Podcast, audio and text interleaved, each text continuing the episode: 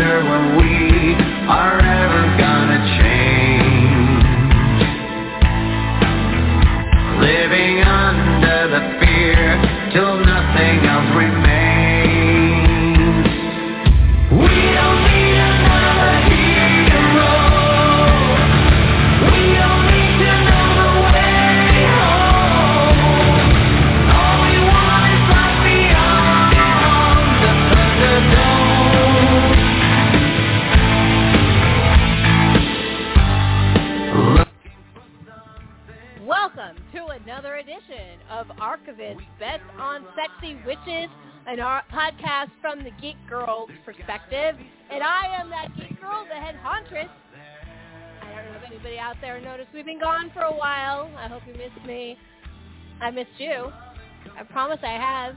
Uh, life has been getting in the way, but um, as they say, uh, I landed on my feet because a year ago I moved to Atlanta. No job, no roof over my head, other than the gracious and kindness of strangers and friends.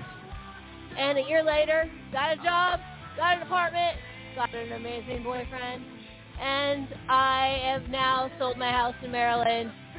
Gonna have a great summer. What do you say, folks? Let's wash this last couple of years off and move onward.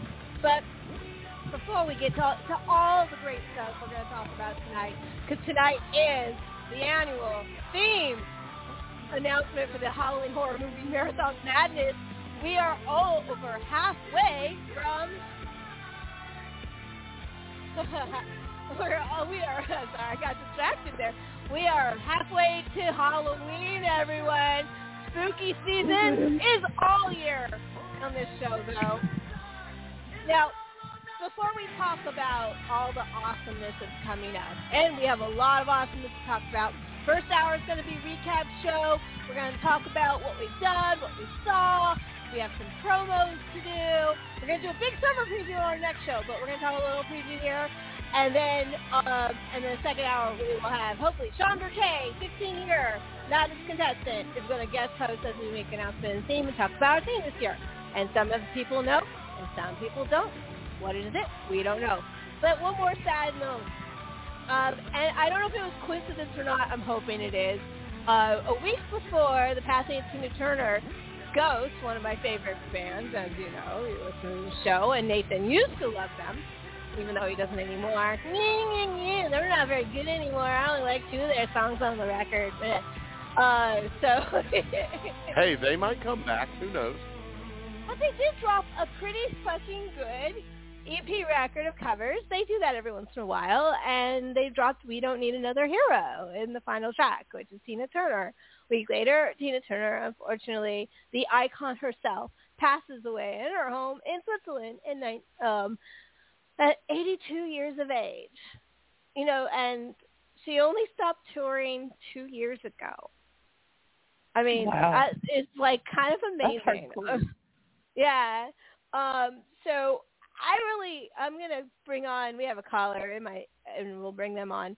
I, I really don't know if that we really should say much about Tina's passing because everybody's talking about Tina. Like CNN actually did some amazing stuff. I was really surprised how good some of their interviews were. NPR all last week, almost every show Yeah. had something about Tina Turner, and I listened to a lot of NPR. Nathan might attest to that because that's my I when I drive to work and, and that's my commute is listening to NPR. Um, yes, And I'm let- old. Lest we forget, right before Tina Turner, we also lost Jim Brown, Yeah, Yep. talk about him another for a second. genre legend. So we'll, we'll talk about him. Tell him people what he did. Not everyone knows him. Oh man, he was he was actually had an incredible life, not just a career. He was very involved in the uh, the civil rights movement and was involved a lot with you know many of the marches and everything going on. He was a professional football player. Then he went on and starred in a whole lot of amazing black exploitation flicks in the seventies. Um, the the newer fans, I think the role they might know him best as, and his funniest role he ever had was in Mars Attacks. which is awesome. I love that So, movie. but but yeah, go go look up Jim Brown. Look at his filmography and just just randomly pick from it. There's great shit all peppered all the way through it. Real quick, I'm going to bring on a caller, seven area code seven six five. You're on with the Sexy Witches. It's Shaun Berkey. Hey, Shaun, hey, buddy. you're early. Hello, hello. hello. Yep, got out. Yeah, got out earlier than I thought. Yep. Well, right now we are talking. Um, we're going to be talking shop mostly. Uh, you're welcome to be on for this because we're going to talk about recaps and you know things we watch, music, things like that. Uh, Madness will be at 10 o'clock, so it's your choice if you want to stay on with us or you can come back at 10 o'clock. Um, I'll just I'll just listen in and I'll just bring me on when you're ready. I'll just mute. Oh, well, I mean, if you have anything to say, you're always welcome. Um, Okay. Shaun, everyone, this is Shaun Berkey from Indianapolis, Indiana, correct? Well, Muncie, but close. Muncie. I knew you were. I knew you were up in that area.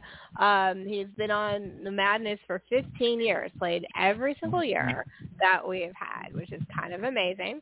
Uh, and um, you know, and I thought he would be a great addition to this episode for the Madness because he's directly related to our theme. So, ooh, hint what how would Shaun Berkey himself be part of the madness? All right. So we'll get back to that a little later. Um, Raven or Aaron, is there anything you want to say about Tina before we bow our heads and we move on to um, the future? Yeah. Um, first of all, bust a deal, face the wheel. If you haven't uh-huh. seen Mad Max Beyond Thunderdome, Tina Turner is a phenom in it. And while the movie Tommy, The Who's Tommy, is absolutely a fever dream nightmare, and I think it's terrible even though I love the music, she plays the Acid Queen, and she rocks it. So check those two out uh, if you haven't seen them, and it might be a good time to revisit them too. Uh, I also like well the Who. I, I I actually have a soft spot for that movie because that was the first time I ever saw. Was it? It's Angie Dickinson, right? That's in that movie. Is and I Oliver Reed. know. They play his parents in the There's movie. so And many people in that movie. yeah, and, well, it's baked beans. That was what my the Acid Queen and baked beans are the two my two original memories of that film, which is pretty funny. Um, what about you, sir, Mister um, Aaron Kogan? And by the way, folks, I did not introduce my sexy witches, and I feel kind of bad about that. Yeah. We kind of moving in because everyone knows us. It's like a warm hug. So, over at Raven, you're still located in the Los Angeles area, right? Correct. Yay, woo! And then Aaron is also he's in the he's in uh, Anaheim area, Buena Park to be exact, which is uh, spitting distance from Knott's Scary Farm. So, uh, do you have anything else you want to say about Miss Tina or anybody else that we may have forgotten to talk about since we've been off air for a month? A month, people. Maybe Aaron, muted are you her. there? Aaron, we cannot hear you. He was there. He's still Oh, there. according to darn. Hey, tape. sorry. There he is. Oh, Yeah, asleep didn't know. at the wheel, Uh, man. I, Asleep I at no, the I no, I had to cough, so I hit the mute button, and then I didn't unmute Unmute. back, so you know I was being polite. Uh, yes, I well, was going that's to say. good. I, I, I've had a cough for weeks now too. Ugh. Oh, Anyway. man. I, I had actually Oh, uh, and today. I was scheduled to go up to Warner Brothers and picket with a whole bunch of horror writers, and Oh. I just Nice. caught a light sneeze and didn't feel it was fair to expose everyone, so I stayed home. But I was depressed about it, and um, yeah, I, there's a picture up on my Facebook page of ev- everyone posing, and uh, it's really fun. Uh, someone uh, has a, a, a placard for the strike that says "All work and no pay makes Jack a dull boy," and the gentleman's wearing uh, the carpet design uh, shirt from the uh, hotel. So I loved that. Nice. Um, yes, Tommy uh, Ann-Margret is the actor you were talking about, and Tina Turner as the acid Queen. Amazeballs. Uh, Tommy's actually one of Natalie's favorite films, but yes, An- Aunty Entity is, is how I will remember Yeah. Tina, and of course all the fucking amazing music. Um, Vimo, Right. uh, which I've been watching for their 80s videos because I watch 80s videos now. Some reason I don't know. Did a whole block, and she's just amazing, uh, uh, outstanding. Um, yeah, I don't know what else to add.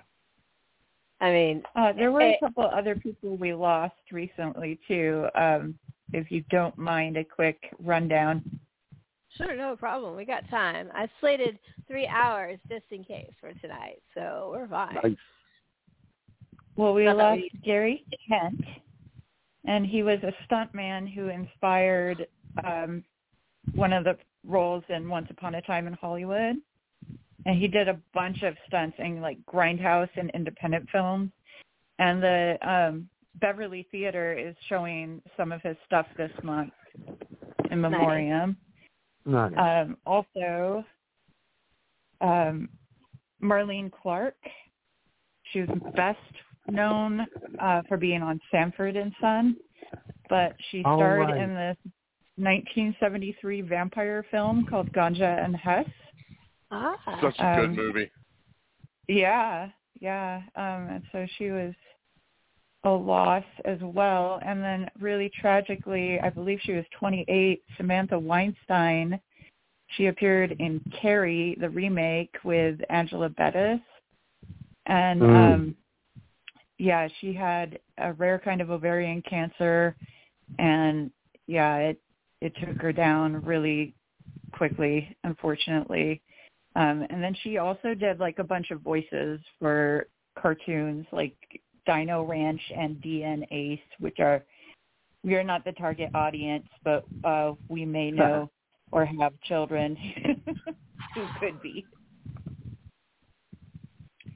And I think those are the main ones. But gosh, yeah, everyone's we, we lost a lot this We uh, lost month. Burt Bacharach. We lost Yeah. Robert Blake.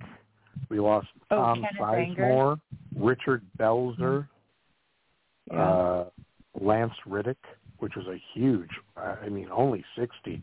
There were so many other things that we were hoping for from him. Um, right. for for those of you who are Mad Magazine fans, Al Jaffee, uh, who Oh, lived that's to right. a ripe old 102. Wow. Um, Jerry Springer, Harry Belafonte. Oh yeah, that one hurt.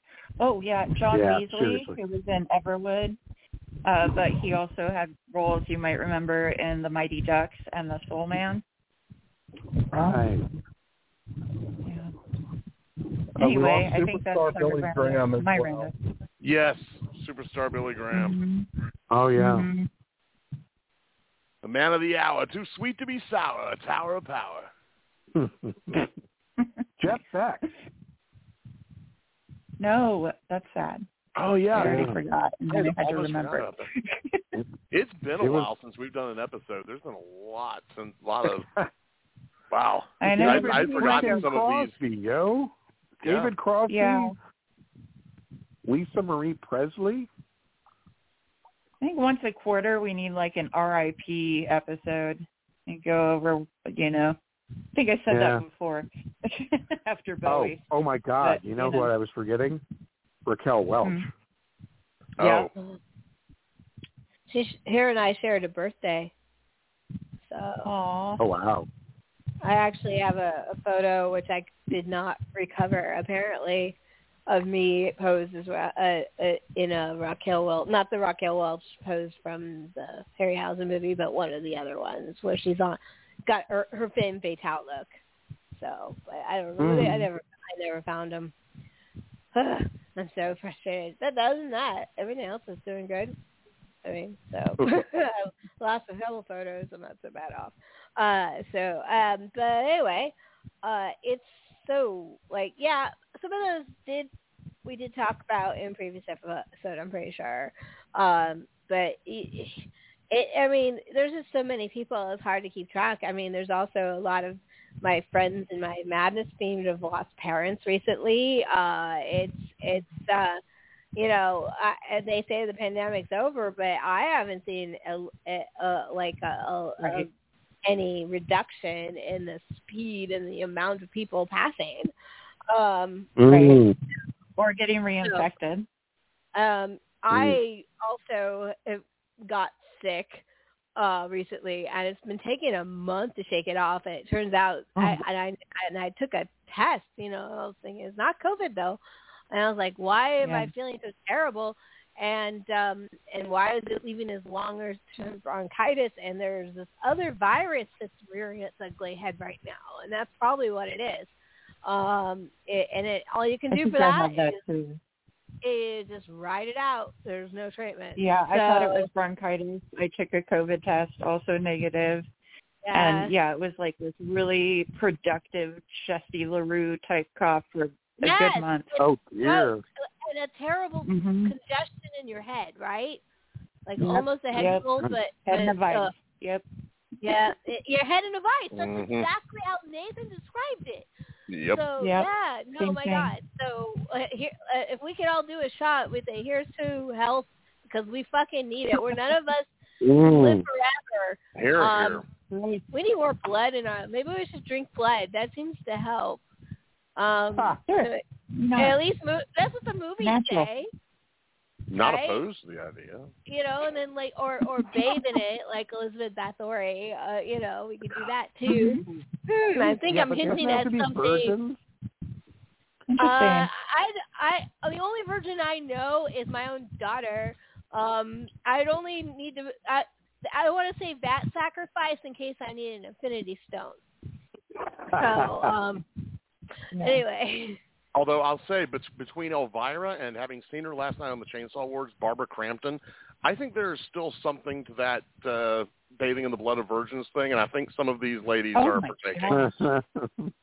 speaking I- of, let's, let's talk about the Chainsaw Awards for a minute, okay? Let's do that. Great. Yeah. Oh my God. Okay. How many of us screamed our blood? I know Raven and I both probably popped in the exact same moment. Raven, do you want to tell them, like, the awesome coolness about one of our actual guests being a Mhm. special winner on the chainsaws? Yeah, they started a new award this year, and it's I, I don't remember the exact name of the award. uh, It's it's the like an up and coming. It's the Eyeball. eyeball. Yeah, so it's like you know keep an eye on these people because it's gonna get awesome. And that was our dear friend Emily Bennett, who has been on our show I think twice. Yes. Oh my gosh, I screamed so loud I think I broke my brain. I was so excited. I immediately messaged her and then Liz right after. Oh, it- like, oh my yeah. god. and the other two people who got it was the chick from Terrifier 2 and the kid from Black Phone. So she was thrown in with some heavy hitters. Uh, that Right? was really cool. So Yeah. I mostly liked the chainsaws. I thought there were some very good wins overall. I didn't think the the the the wide release winner was all that though. I would have chose a different film. But I also am in the minority and not a huge fan of Black Phone. Though I was really happy that the girl won. She's the best thing about the Hmm. movie. And I was very happy was- she won. Spoilers. Yeah. I was watching on um Shudder Live with a friend from Portland on Zoom. And I remember there was a part where um Peaches Christ and uh David, I can't remember his last name, had a sketch and it was going on and on and on uh Oh God, about was like so his long. married to him and Uh-huh. I just remember saying to my friend, gee, it's really hard to tell there's a writer's strike right now. Oh, ouch. The funny thing Some was they the- went right they went right from that sketch into the screenplay award. right. Right. So yeah, some of the interim writing was pretty weak, but for being on live during a writer's strike and knowing that you know, it's still even though the chainsaws have been a, around for a long time, they haven't been around in this format for very long. So Mhm. it's still kind of a baby awards show and you know, it's what we have right now and I'm fine with that. I just hope that it keeps growing. I, I hope they continue to do the, the more obscure awards. I'm liking that they're giving out shorts now and reality television Yeah. and you know, I like all that. They need to redesign their podium. Their podium stinks. Oh. Uh, yeah. I mean, seriously, uh, uh, your award show lives or dies by its podium. Um, Not and fair. that one is no, just no. The the base was fine. It was the top. Fix that shit. It looked terrible on camera. Um, the you And- could tell it was a writer's strike for a couple of reasons. Uh, a couple of writers won awards and they weren't there.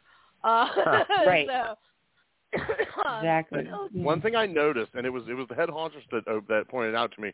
I don't know what they made the envelopes out of, yes. but people were having so much trouble opening those envelopes. Like they were straight up having fights with these things. Except Tiffany Shepis. She just Yeah. bam like a pro. But Oh, everyone yeah. else, like I thought they were going to need an actual chainsaw to open these envelopes. It was amazing. Right? For sure. Um, and the chainsaws did do one thing that was super overlooked, and one of my biggest bitches about the Oscars is that the cinematographer to Nope was not nominated. Like, and he's Right, like a way yeah. famous cinematographer, and he won a chainsaw. So you know, so fuck the Oscars. The chainsaws are, are making up for what the Oscars overlooked. They also gave Best Director to Jordan Peele, and They he was kind indeed. of he was kind of wigged out by it. yeah. Now I remember when they when they said that they were about to give the practical effects award. I didn't even know who was nominated. I said, if Damien Leone doesn't win this, the entire show is invalid. And boom, there he was. They gave him the thing, and it was cool because, like, for those of you who haven't seen it, he held up the cover of the uh, the old Scream Greats Tom Savini documentary that Fangoria Yeah. put out so many years back, and said, "This is what made me want to be a horror filmmaker." And now I'm getting an award from Fangoria, and it was just, it was a really cool for, full circle type of story. Yeah. Well, Nice. he, he also won Best Kill uh, for Terrifier 2 because, uh Uh-huh. and that and that award's a write-in category. So, uh, you know, the year last year it was the red it was the red slicing uh, award from the Fear the, the Fear Street movies. Um, but this Yeah. year it was Terrifier 2. And I will have to say a graphic kill. It wasn't my favorite kill of the year. Favorite kill of the year, I'm on record, and I still say is from Nope. I think that that that whole sequence is just from the moment he sucks them all up to the mo- to the moment they're raining blood on the house. It's just a phenomenal like that. That's a perfect movie in that sequence, and I love it. Uh, but the I will say Allie's death was the most gruesome thing I saw this year. hmm So I don't Yeah. know. Have Sometimes you? I think have, those get conflated. yeah. Right. I think I mean, my favorite kill in a slasher movie is done for laughs, but it's so well done that I, you know, it, it's a perfectly timed kill. There, there is an art to an on-camera kill. Uh, I really do Yeah. think there is. So, especially when there's practical effects involved. So, Megan was fun. Megan's mostly practical. Yeah, I had fun with them. Yeah. Um, actually, I would say that this year has been a very strong year for horror, and it's Mhm. a possibility that Nathan, as a scholar now, because the cla- we, we have mentioned Calamity of Snakes has dropped. I have seen it. um, and his co- and listen to Nathan's commentary track as he's trying to be a as people have review in reviews have called him historian and film scholar. Ooh, Neither, Okay. neither, neither of the titles I deserve, but I mean, but That's awesome. everybody, yeah, they've uh, they've called Brad and I cinema scholars, film historians, all that kind of stuff, and yeah, it's it's an interesting uh, it was an interesting experience recording that because as many of you know, I'm terrified of snakes, and that is the ultimate snake movie, and yes, you will hear me scream like a bitch during this commentary track. Um, it's it, for those of you, it is a super rare thing. But if you ever want to hear me, Mister, I'm not scared of any movie, get actually scared to death in a movie, that that's the commentary track for you. Now I'm going to actually review the movie real quick here. Um, the movie itself is a, a roller coaster ride of good and bad, and not good and bad like Hmm. B movie bad, like bad bad, like like mm, they Oh. they actually kill many many snakes. Yeah, there's a this lot of animal cruelty in this like movie. the the animal cruelty is on par. It, it's probably the second worst thing I've ever seen. Number one being Cannibal Holocaust.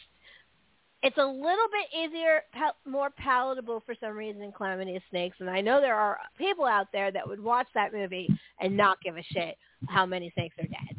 Um, now that's their loss. I love all animals and I love snakes, and and Nathan and I are completely opposite ends on that because I absolutely adore Ah. snakes.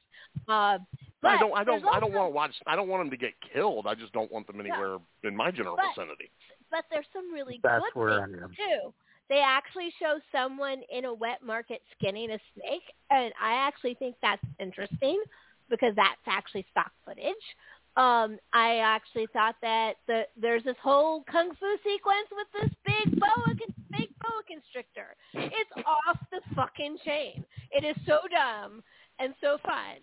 and it's like there's no snakes, real snakes in that sequence hardly at all. It's just them. There are moments where it's just snakes in a box, and and Nathan pops Oh, and cries God. like a little girl, and that is pleasing to me.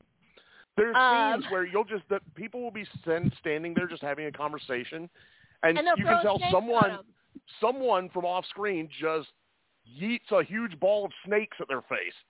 Thinking, whoop, yeet, here's some snakes. Like, no, But there are fuck that. You couldn't pay me enough to be in that movie. Like like there's many. Mo- Here's what I don't get. These snakes, there are multiple species of snakes in this movie, and there are so many of them. Where the fuck did they get all of these snakes for this movie?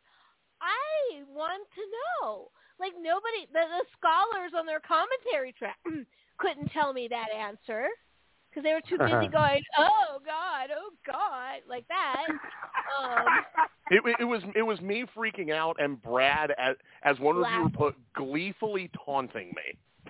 Yeah, it, it, it, it is very much a Adam Green, Joe Lynch situation where Adam Green's absolutely like disgusted, and, and Joe Lynch is just laughing Yeah, at him, going, "Ah."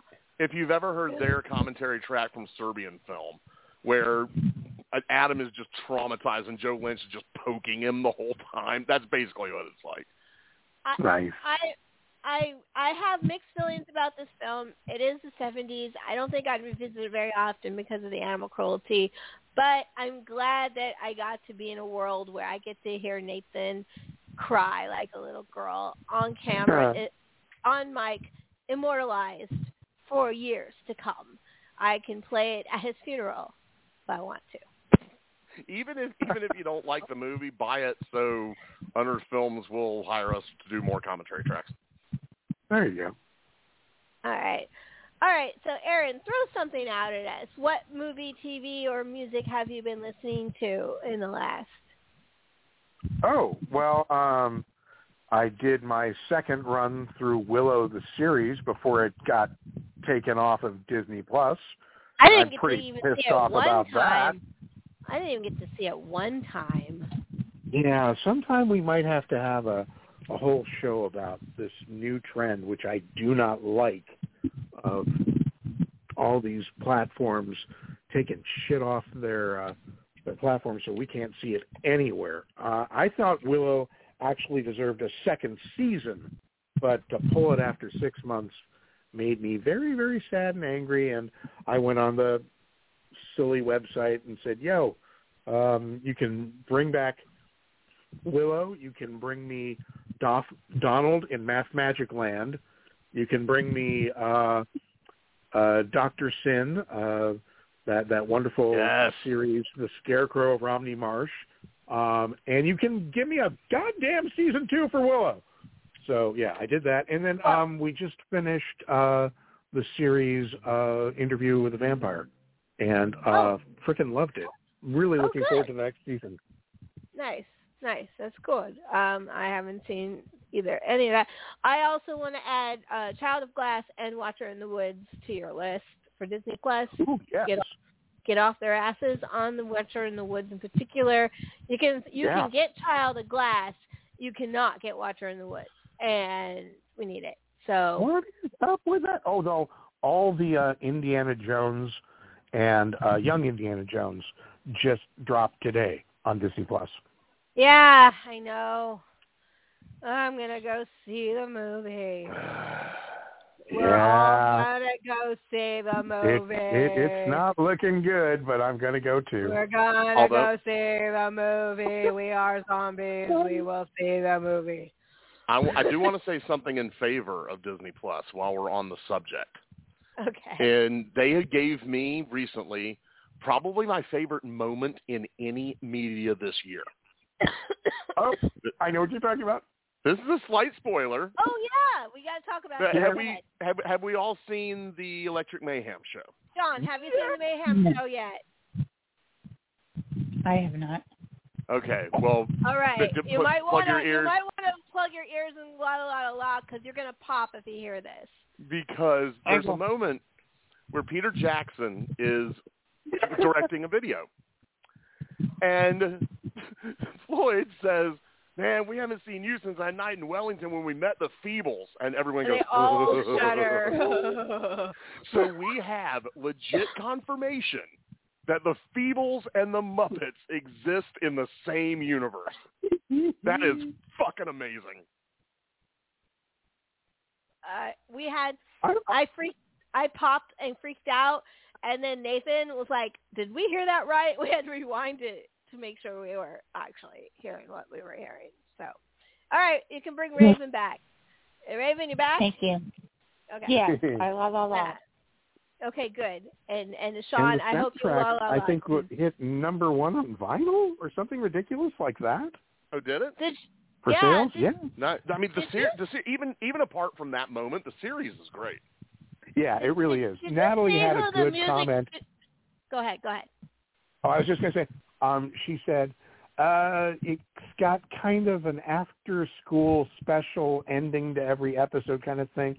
And if that's the worst thing about it, I'm okay with it. And everything else is pretty clever and fun and enjoyable. And uh, the cameos, including the Peter Jackson one, are all really fun.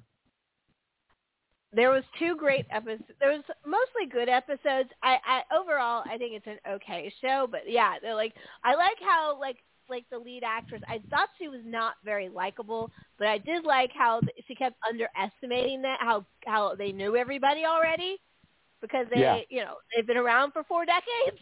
So you know of course we know these people. You know, but I didn't. I didn't think she was very likable, and I liked her sister more. And I Mm. agree with Nathan about the the hookup part, which is a very tip. Even though there wasn't no corporate daddy really in this one, which is usually a standard Muppet thing, which I found interesting Yeah. about the, about the show. But what was really stood out to me is that the uh the two Doctor episodes. Teeth's that foot stood out- fetish. that was weird. Um, no, come on, we can't talk about it. Raven, Raven hasn't seen the show yet, so we can't Oh, talk sorry. about it. Um, I'm just associating. I'm fine. the desert episode. The desert Yes. episode Yes. rules. the, the Minecraft episode was brilliant. Um, you know, uh, absolutely brilliant. Like that episode's funny, and the one before it, and that was the one with the documentary with Peter Jackson. Those were the two great episodes. Um, you know, um, and the music supervisor was uh, Michael Gianconi, right? That he's the score. He's a famous scorekeeper. Did you see who his executive producer, the one that was producing his music during the show, was? Hmm. It, it said Linda Perry. Linda Perry was the lead singer of Four Non Blondes and wrote for Pink. what? Yeah. So there was a lot of power behind the throne on on that show. Like Disney was paying money for the for the people behind uh, Mayhem. So you know, I, I I'm glad it exists because Electric Mayhem is awesome, and Doctor Teeth is Doctor John, and I I miss Doctor Mhm. John still. So that's Here. cool. Yeah. So. Uh, let's see what else we have to talk about. This, uh, so positive on Disney Plus, a lot of negative on Disney Plus. Um, Hmm. I I they're turning Disney Plus and Hulu into one big mashup like Max and and uh the other whatever the Warner Brothers whatever the hell they're doing Discovery Television. Um, oh yeah. I'm really not eh, I'm really not happy about any of that. But um I mean, we all know- knew that streaming wasn't going to remain the wild, wild west for long. no, The- the- but the- you know, But I we- had no idea that they'd start pulling their own shit that we can't get er- an- anywhere else. And I mean, of all the people on the planet Earth, the people on this party line right now are the biggest media advocates probably anywhere to be found. So I, I'm obviously preaching to the perverted and converted, but mm-hmm. God damn it, what are we supposed to do if we? I, I mean, I can just go onto Amazon and get a copy of Ready Player One since nobody else has it, unless I want to buy it on Prime. But what am I supposed to do if I want to show someone the series Willow? I am out of luck. you know, or they don't release it at all because it makes more money to not release something, which I never quite understand. You know, I'm looking at Batwoman at that. You know, um, you know, eh, The, the Disney, you know, released from the vault system is exactly what you're talking about. Yeah, no. Remember it- that back in the day with Yes. videos? Mhm. Which You're is so right. You're 100 percent point- right. But let's. There's still a one oasis of love, and and now all four of the FP movies are on it for free, and that is Tubi. And Tubi, Yes. not, not only can you find anything you want on Tubi, uh, like I said, all four of the FP movies are now on Tubi, and I've been told by more than one of the filmmakers that Tubi actually is pretty good about taking uh, paying paying uh, the people for their for their property I'm rights. so happy to hear you So- say that. Yeah, Tubi's a um, fucking gold mine. so we we love Tubi. We want to give Tubi a warm hug. Tubi, and now no more excuses, folks. You can now watch the Jason trilogy, the uh, trilogy, the four um, the four FP movies for free. Uh, you know, on Tubi, among other things. So if you know, you could watch. And you can watch some of the movies that inspired. it. There's Mortal Kombat on there. Uh, there's Barbarian Queen inspired some of Jason Trost's movie. Uh, you know, things like eight middle of the road, awesome sword and sandals, 80s films. When I, we were moving into this place, that's what we had in the background was to be running sword and sandal movies Lana Clarkson. You know, so you know, things like that. Uh, so we love Tubi. We needed to find some Jess Franco movie the other day, um, as one does. And uh, guess who had it? Tubi. However, Also, sometimes also, Pinnacle Franken sometimes. Frankenthug is currently on Tubi. Ah, Franken Thug, which Nathan's in, uh, and our boy Richard Tanner directed. Uh, so Tom yeah, McCarthy, remember we had him on the show. He just had um Pillow Pillow Party Massacre drop on Tubi, and he just won the Crypticon Award for Best Film in nice. Seattle. Yay! See, that it, well, it, it, Tubi. We love Tubi, and congratulations. Um, yeah. So Yeah. there's so we love Tubi. So you know, Fighting Well, the good fight. let's let's keep Tubi. We're, we're gonna have to put a protective bubble around Tubi because Pluto has been Pluto was one of my favorites, and it's been kind of broken now. But Tubi be still the wildness, so we love that. Um, let's see. I was trying to think. Did I see anything new in theaters? I'm not really sure I have. We have Um, we have three that we uh new releases that we watched right there together, and it Oh, the yeah, one I did. and the one I thought I would like the least is the one I ended up liking the most. Oh yeah, Huh. that's right. We we saw the Dungeons and Dragons movie. We saw Renfield, Oh. and we saw the uh, Exorcist, the, The Pope's uh, Exorcist. Pope's Exorcist. So, um, and uh, well, I don't know. How, have you guys, any of you, seen those films? I saw Dungeons No. and Dragons. You saw Dungeons and Dragons. What did you think of Dungeons and Dragons? Be honest. It was okay. better than I thought it was going to be. Um, it's kind of expectedly reliant on some CGI, but uh, it, it's it's cute and easily digested. Mm. It, that, that's a better review than I'd give it. Um, it was all right. you know, um, Ren Renfield was what I was expecting. It was just it was stupid fun, but it was it, it, yes, it was incredibly stupid, but it was fun. However, the Pope's Exorcist, I went in expecting to hate it, and that movie had no business being as fun as it was. it was pretty good. I was kind It's of silly fun.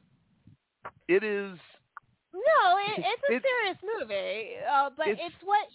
Go ahead. Ha- go ahead. it's one third horror movie. The rest of it, it's a rogue cop flick, complete with like the chief chewing him out as he walks out of the thing because he was the only he bent the rules to solve the case and all this shit. It's like it follows a rogue cop model, but he's Yeah, an the- exorcist. It's, Yeah, he's he, he's looking to retire. He's doing one last case. He has a rookie priest that's too old for helping him. shit, you know. Yeah, it, it seriously, it really does follow that model. Um, Yeah, it's like Uh, Lethal Weapon with demons. It's however, awesome. Russell Crowe is surprisingly good in it. But then again, I always feel that way about like Russell Crowe. He's like Tom Cruise. I usually don't like him, but then like he throws the performance down. You're like, I forgot he can actually do stuff. Uh, you know, so he was Yeah, I remember in as- it. Yeah, we were watching it, and I'm like, "This is a this is a rogue cop movie." And then like 20 minutes later, I'm like, "Wait a minute, this is a Marvel movie." And I'm like, "Wait a minute, no, this just became a buddy cop movie, and there's it's all about demon possession." So, I'm it's the and weirdest. driving around on a yeah, on a little scooter going chow. right. It's awesome. Like it's, you, it's not going to change your world. It's not going to be anyone your your favorite movie, but you're going to have a good 90 minutes watching this movie. So I, I recommend it. Right on. like- uh, at uh, the that's end all I of need. the film, it talks about the real guy, and it, and at the end it goes, and he wrote many many books. They're really really good. That's the Yeah. last lines of the movie. Huh. So, it actually that says the text on the screen, and he wrote Yeah. many books. And then it goes away, and all of a sudden it comes up. They're all very good. Has So- anybody in this group seen any of Picard No. or the season Not that just ended? All right. No. We can't have a Picard discussion, but Tim- I will Timothy say- Tiffany Shepis said she was in it during the Chainsaw Oh. Awards. right on. Yeah. Uh, th- this, I was just going to say this last season was easily the best of the three seasons, and uh, it opened up a lot of possibilities for things going forward. And the fandom is, I, I mean, it, it's Star Trek fans, so you know when they're not yelling at each other, um, there's a large swath that's very excited for the possibilities of what this series opened up. Let me ask you a question. I am. I would call myself a, a casual fan of Next Generation. It's not. I'm, I'm not like a hardcore, but I, I, you know, I watched it when it was on. and enjoyed it. Is Picard something I, you think a casual fan of Next Generation would enjoy, or is it really for the diehards? Um, I think that's an excellent question. Uh, I kind of put myself in the same way. I very much consider myself a hardcore Trekkie overall, uh, DS9 being my favorite. But yeah, I don't have the emotional attachment uh, to TNG that a lot of people have.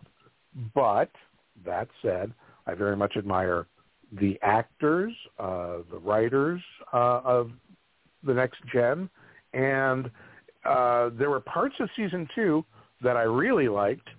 Um, season one, I, I don't know. Maybe I need to watch it again. But No. uh, season No. three is definitely no.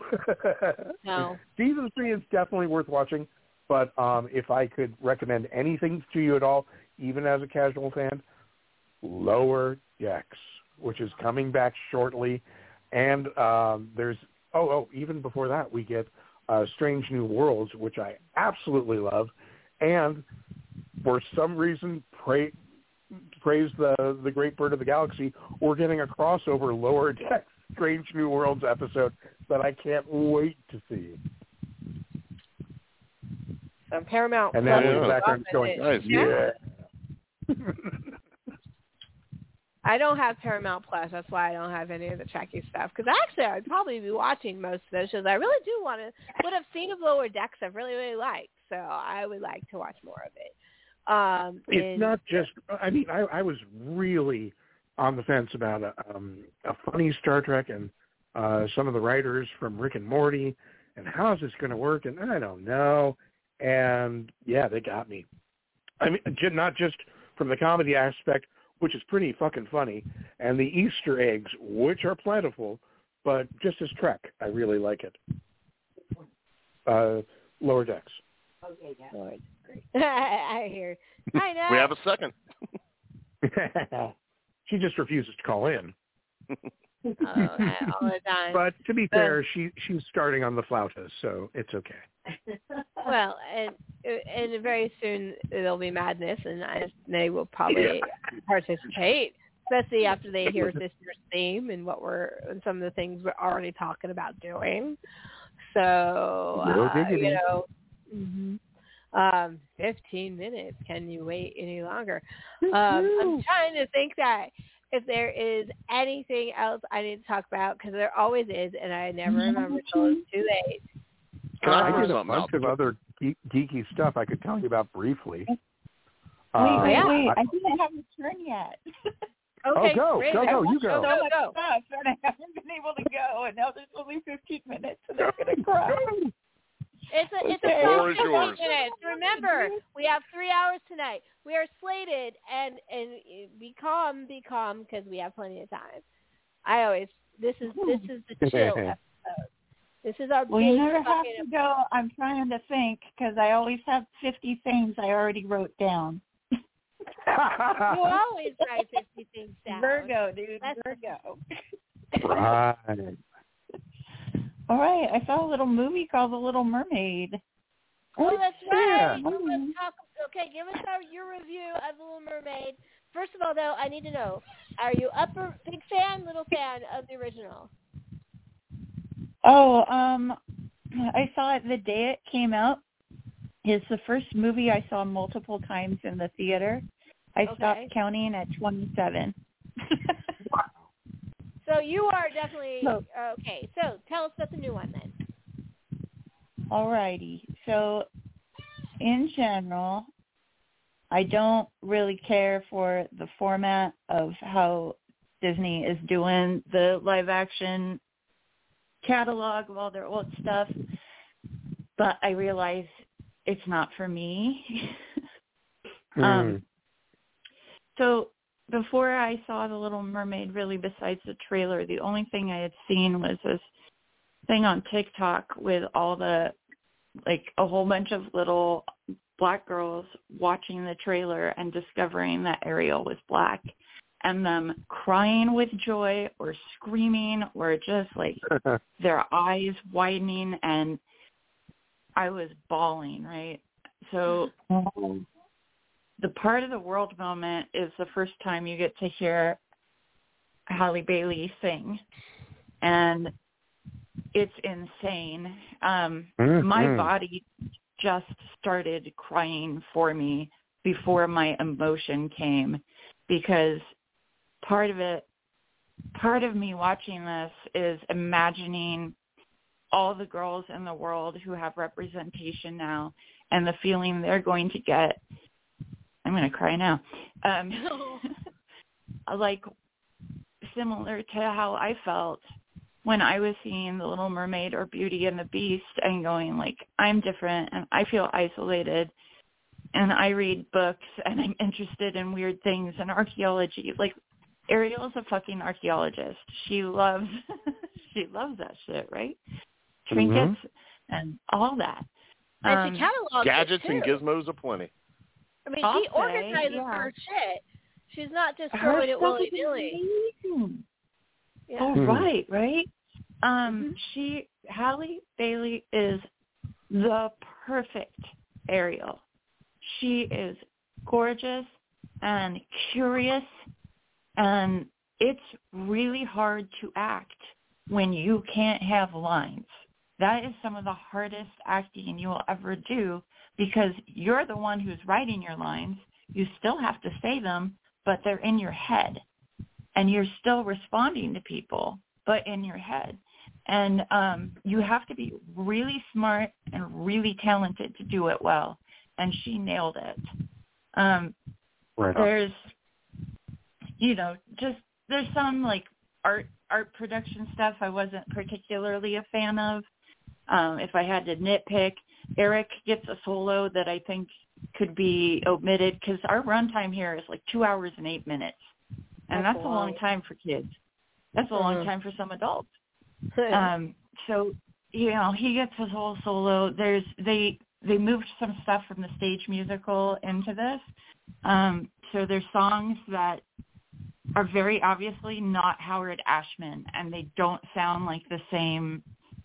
Um, like they come from the same world, and they they get a little jarring. Particularly, Awkwafina is Scuttle, and she has a song um, that is really man, it hurt my ears. really hoarse, yelling, and not particularly singing. It's just yelling on key. Um, so that oh my god, I, I wish I could mute this part. Uh, but overall, uh, it's really pretty to look at. It's beautiful to listen to, and I think everyone who's mad at it, besides like the asshole racists who can just go fuck off, um, need to realize that if you are mad at it, maybe it's not for you, and maybe you're mad that um, it's not for you, and that's what you're mad at. You know, that's what it seems like. But I think as far as all of the live action ones go, this is the best one. Raven, this is Natalie. I have a question for you. Yes, hi. Hi, How are Natalie. you? Hi. Um, Hanging in. I, all of the uh, previews that I have seen have been looking like they're shot for shot uh, taken from the animation, uh, the, the first animated one. Mm-hmm. And uh, I was curious, uh, with the exception of all of the things that they added, is that something that they just sort of sprinkled in, or is that the bulk of the movie? It's sprinkled. Uh, Okay. There's uh the, now like the first fifteen twenty minutes, it's almost identical, um, Mhm. and then all of a sudden it starts swaying, uh, straying because you'll realize there's a song or two missing. Uh, the most heartbreaking of which is Les Poissons is gone and I think that was a misstep. I would rather have Eric's weird brooding solo cut and return Les Poissons because it could use a little more comedy, I think. And also, I can't remember his name. Oh my gosh, he's so wonderful. Um, who plays King Triton in the movie? Oh, Javier Bardem. So Javier Yes. Bardem. Yeah. Oh my gosh. Hello Daddy Triton is all I'm saying, man. He is gorge. and I'm like, wow, I kind of see your point of view, except for like breaking your kid's shit. I've always been mad at him for that, but he he brings a new depth, um, not just under the water, but in that character. You can, oh man, he's such a good actor. It's just like he, I don't know, uh, someone pulled in a favor. It looks like because he's just just such a better actor than a lot of people in the movie but he's he's gorgeous and yeah that's something for everyone as well you know the extra added bonus Uh, Well, so thank how is you. Thanks. Um, ho- oh, thank you for calling that. I appreciate it. Oh yeah. Um, all right, how is Melissa McCarthy as as Ursula? uh you know what i would say adequate Uh, as That's is shame. the design of ursula adequate um i think Queen Latifah would have been a better choice. She did so She great in the better live choice. She was the only Yeah. thing I liked about the live version on that. Right, I, right. Yeah, I, I think hated it was timing. Yeah, um, I think it was timing as far as why Queen Latifah couldn't do this version. Um, Melissa has a pretty solid voice that I was surprised at. She's got she built some pretty hard hitting notes, and I had no idea she had that talent. So that's pretty cool.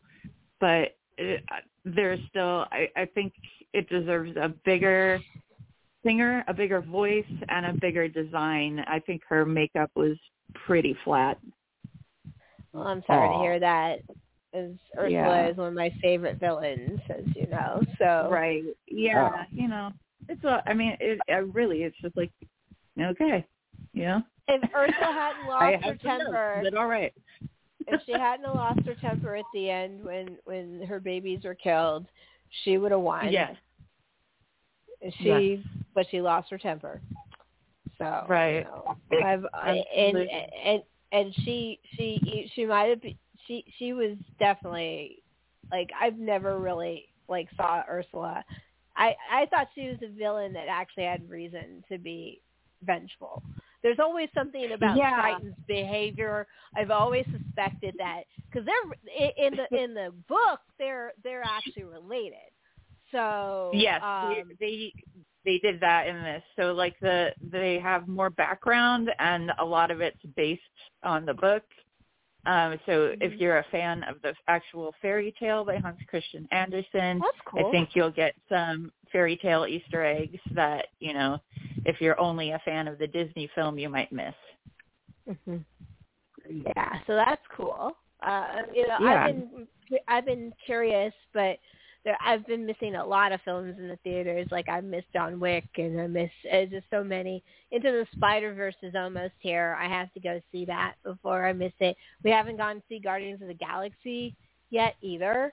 Um, Yeah, so, um, but let's uh we are going to have a bigger we're going to talk more about this stuff on our next episode so before we go and start to switch gears though raven you first talk about your important stuff because you have some big shit going down and congratulations Thank Sure, you. sure. Um, wow, wow. So I'm heading to Portland in about a week now to be a part of something called the OutWright Theater Festival. It's been going on for 12 years, and it's won eight Drammy Awards, which is Portland's version of the Tonys. And what it is, uh, it features presentations and workshops and incubators and panels for queer creators and artists uh, in an effort to get them on center stage because no other theaters will do this kind of thing. So the main show they have runs all month long, and that's called The Pursuit of Happiness or The Wacky Lesbian Adventures of Brillo Pad and Hula Hoop, which is a Okay. musical. That's a great title. right? um, yeah, so that's about uh, an atomic bomb about to hit everybody, and um, they all they all reveal their deepest, darkest secrets, and then find out the atomic bomb isn't actually coming, and have to live with their secrets. So uh, that sounds amazing. There's a workshop production called Crumbs, which is uh, loosely based on Hansel and Gretel, and um, about a queer utopia breaking, and um, two children needing to figure out if they're going to try to get back to the real world or stay in this broken utopia. And then there's three readings, and I'm a part of the readings. Uh, the first reading Nice. is called The Queen of the Deseret, which is um, a three-act musical based on the true story of Brigham Young's son, whose name was B. Morris Young, also known by their drag name, Madame Pattirini. And it is Wow. all about Brigham Young's son's um, drag career. And he also cross-dressed um, when not on stage. So that's going to be really interesting. And then Portland powerhouse, uh, wonderful trans woman playwright wrote a play called Blonde on a Bum Trip, which is about um, trans actress Holly Woodlawn, Candy Darling, and Jackie Curtis, Oh, who wow. were working off Broadway and then uh, rose to underground film, star- film stardom with Andy Warhol. yeah. And then finally, my show is called Sappho, the Tenth Muse, and it is not plot driven, but it is set at the Temple of Aphrodite, and it's six different personifications of love, um, kind of questioning the white cis way Sappho's poetry has been translated. Um, and the big secret coming from me is that though Sappho lived on Lesbos, which makes her our first lesbian poet, she was also married. She had a daughter. Uh, she loved men and women. And hey, guess what? Sappho was the first pansexual poet. And um, queer history gets buried by straight people, straight archaeologists interpreting things they don't understand or interpreting them so they fit with society. So um, it incorporates newly found fragments of Sappho's that have never been performed um, anywhere since maybe 550 BC. so that's on June 18th at noon at the Backdoor Theater in Portland, which is on Hawthorne and 43rd behind the Common Grounds Coffee Shop. It's a small black box theater. There's only about 50 seats. And all of these shows are gay AF. Give as you're able, friends, which means you can show up and not pay anything, or if you can donate more, they absolutely welcome it, and it goes to producing more amazing stuff like this. The whole festival runs June 1st through the 27th, so it's all of Pride. Um, half the stuff is at the Backdoor Theater, and the other half is at a black box theater at Reed College, which is where Dr. Demento went uh, on Woodstock in Portland. And I really hope to see you there because, I mean, I know you, the panel probably won't be able to make it, but I know we do have some Portlanders. I know Queenie's nearby. Uh, so I will be at a lot of these, not just my own. So I'd love to see you. Come say hi. I will have my chihuahua with me. And oh yeah, the other exciting thing is I was featured in American Theater magazine, which is like, oh my gosh, bucket list. And they spelled my name right.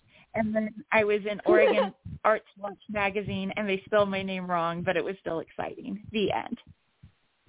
Hell yeah! Congratulations. dropping the mic, man. Sound, I'm, I I wanted to make sure you got all those things out because I knew you would because you were having a rough go of it, and I'm so glad you have this little upswing and you're doing so well. So I'm so happy for you. Thank you so much. Yeah, I mean my knee's still busted. I'm gonna have mobility Oh. aids and need lots of breaks. But hey, we're gonna get through it, and it's so nice to have some theater in my life again. Um, Yeah. So, and um, after also having a dry spell, Mr. Nathan got a couple phone calls himself. Yeah, the, the, the voice of violence has been uh, dormant for a little bit, but uh, it's time to come back. On June 24th, uh, Deep South Wrestling is relaunching. We had a little issue there, some uh, maybe some legal issues, some uh, some nastiness, but that's all over. And we have a new location at Das Barbecue. So we're gonna have wrestling and barbecue, and those are two great tastes that taste great together. And this is a free show and we want everyone to show up and show Das Barbecue that we can sell them some uh, some Q and some beverages, and they'll let us use their place as, as a uh, studio. So definitely come out for that. Uh, I've also got a big death match tournament coming up in September, which I will give more details about as it gets closer. But this is going to be very interesting. I've I've heard some of the things that might be planned, and this one is going to be a bloodbath. And I would also like to say that my other podcast, Sell Your Soul, where Brad Slayton and I, who yes, he's the other guy from the Calamity of Snakes uh, commentary, where we discuss classic soul music. and we are currently in the middle of season two. New episodes are dropping every Tuesday. So that is available on Spotify, Apple Podcast, like anywhere you get your podcast. Check out Sell Your Soul. and you know good music talk is always welcome on the internet uh so so is horror like i don't know about you but i would say as a rule the the panel overall two favorite things probably music and horror is definitely in the top five right so Hey, let, uh, let me throw let me throw a music thing out there right quick. Um, Uh-huh. But f- first of all, I didn't get a chance to mention it earlier, but Aaron, I caught your drive-by Tori Amos reference earlier. That was good. Um, uh, but the Damned, classic punk band, just put out a new album this month, which is amazing. Mhm. It's called Darkadelic. Everyone go check that one out. And a Yeah. band called and a band called The Dip put out an album called Stickin' With It, and it sa- it totally sounds like Motown. Like it, this Oh, wow. this album could have been released in the '60s, and you 100% believe it was not new. So those two albums are probably my two big picks for recent releases, and they're awesome. It's not like you second me on the Damned album. Yes, uh, I haven't heard the whole thing. I've, I've heard uh, a little bit, and I'm a big Damned fan going way back. So This is their best album they've put out in a while. right on. I had a chance to go see the Cure bucket list concert for me. yes I heard some of their new stuff, and uh, I'm just as excited for the new stuff that's coming out as I was to hear the old stuff. I'm uh, over the I- moon I- for that one. Mr. Aaron here. We're going to stop you there on The Cure. This is why. I have tickets to go see The Cure. So I want to go, Yep. and the next episode will be right before that show. So Nice. we're going to talk in detail about your experience because I knew you went to The Cure, and and we're going to talk. And you're going to give a very detailed preview of what we're about to see, especially because the Evil Genius will be our guest host on that episode because they will be with me at the Cure. So, Right on. um, so awesome, and I'm so glad. Yeah, see, it's a kind of an odd bucket list item for me too to see the Cure, even though I'm not the biggest fan. I actually think Nathan might be a bigger Oh, really? fan than I am. Yeah, Mm. I'm a good, Mhm. I'm a fan, but I'm not like they might be Giants avid. I mean, I'm pretty Mm, passionate gotcha. about they. mi- So, so Yeah, I'm the other All way right. around. I, I I like they might be giants. I love the Cure. Adore the Mm. Cure. I see what you did there. all right. Well, you know what though? mm. Do we all our pop culture stuff has to sit down for a little while and take a nap because. All right, everyone. A toast. All right. A toast. Let's Yes. toast. Woo! Let the madness begin. The madness. Madness. here, here. Cheers. Cheers. Rock and fucking roll. Yes. Madness. Can I play with madness?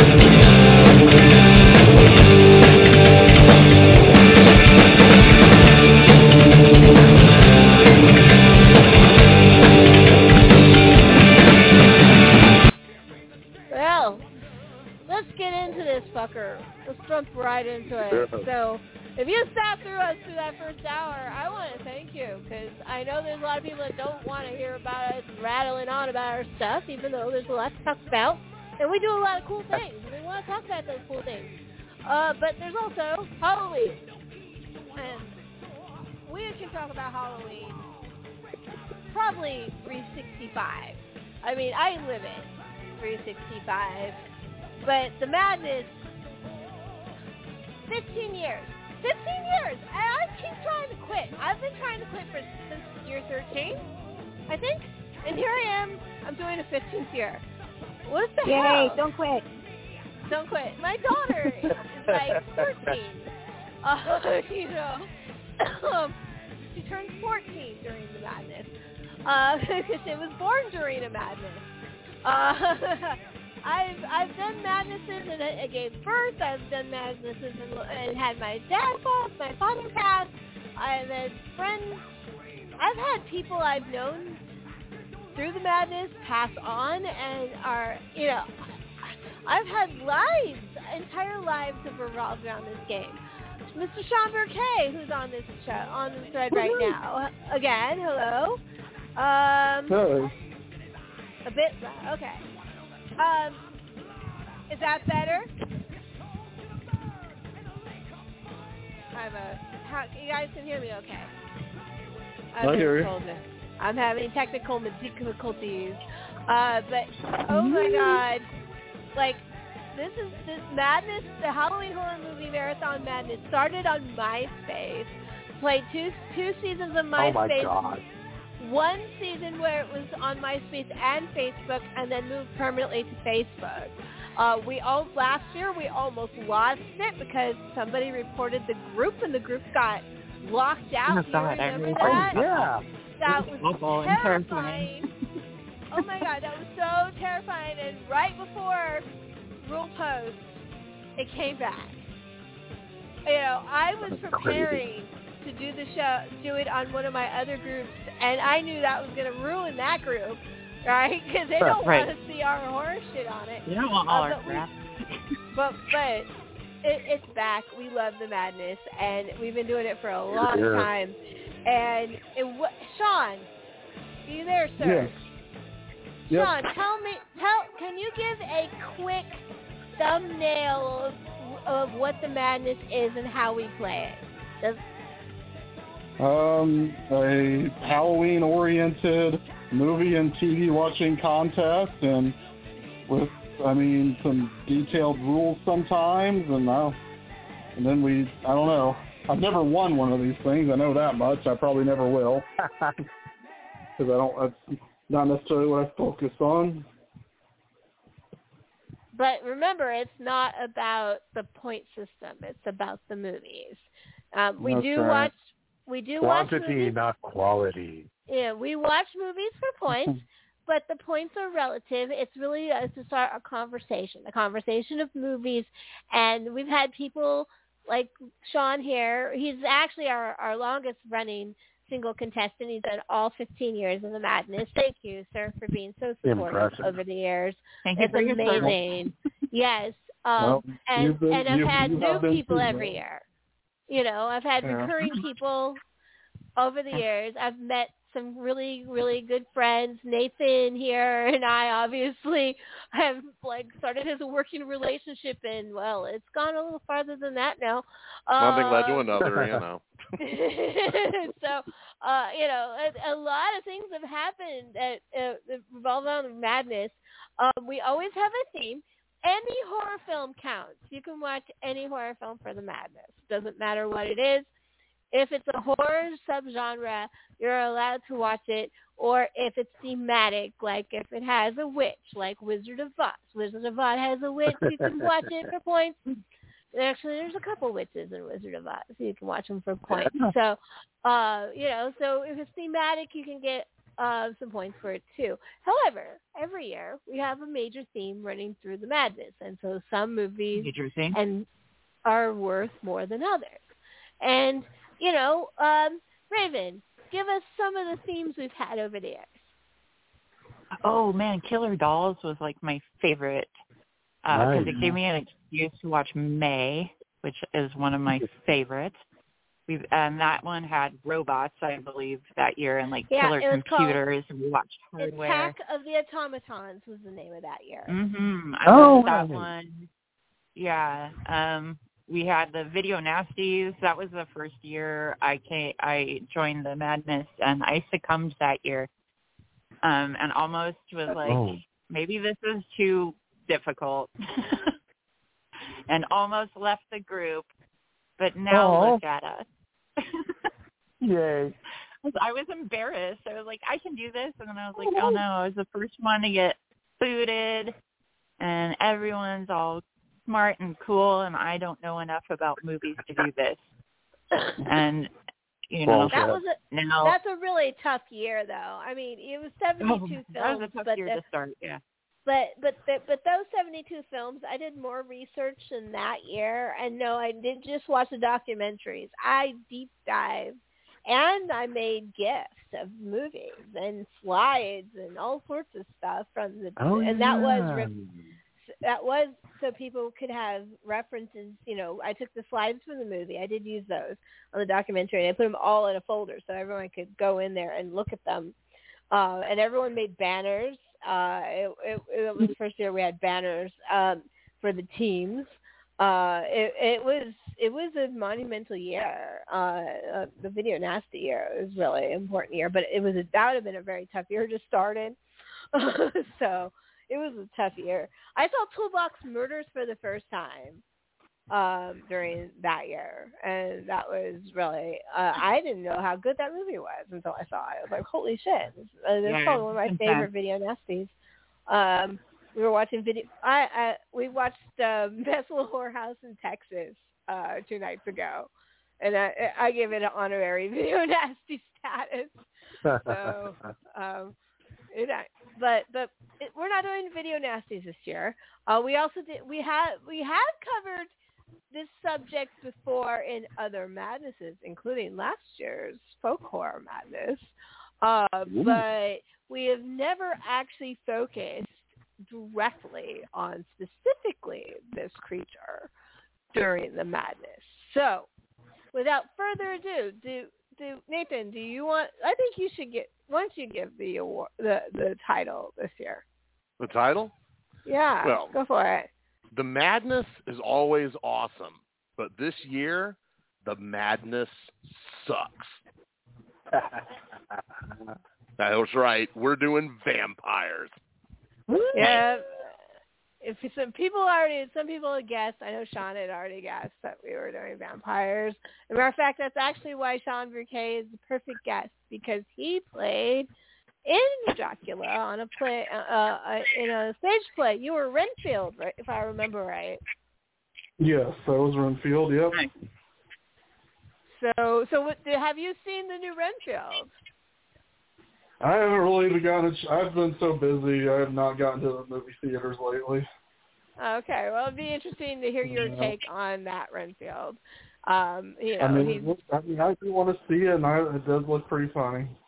It's all right. It was all right. It was cute. Um, but but but there's Dracula is in this movie, and this year in particular, it's not just vampires.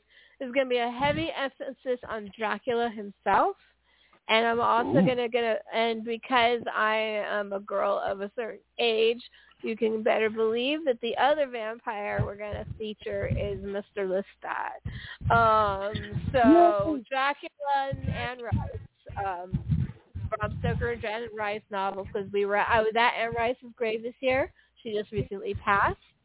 So this is not so I have to throw some Anne Rice in there too. So so Right on. the the highest point people will be will be like Dracula and and Christopher Lee and of course Bela.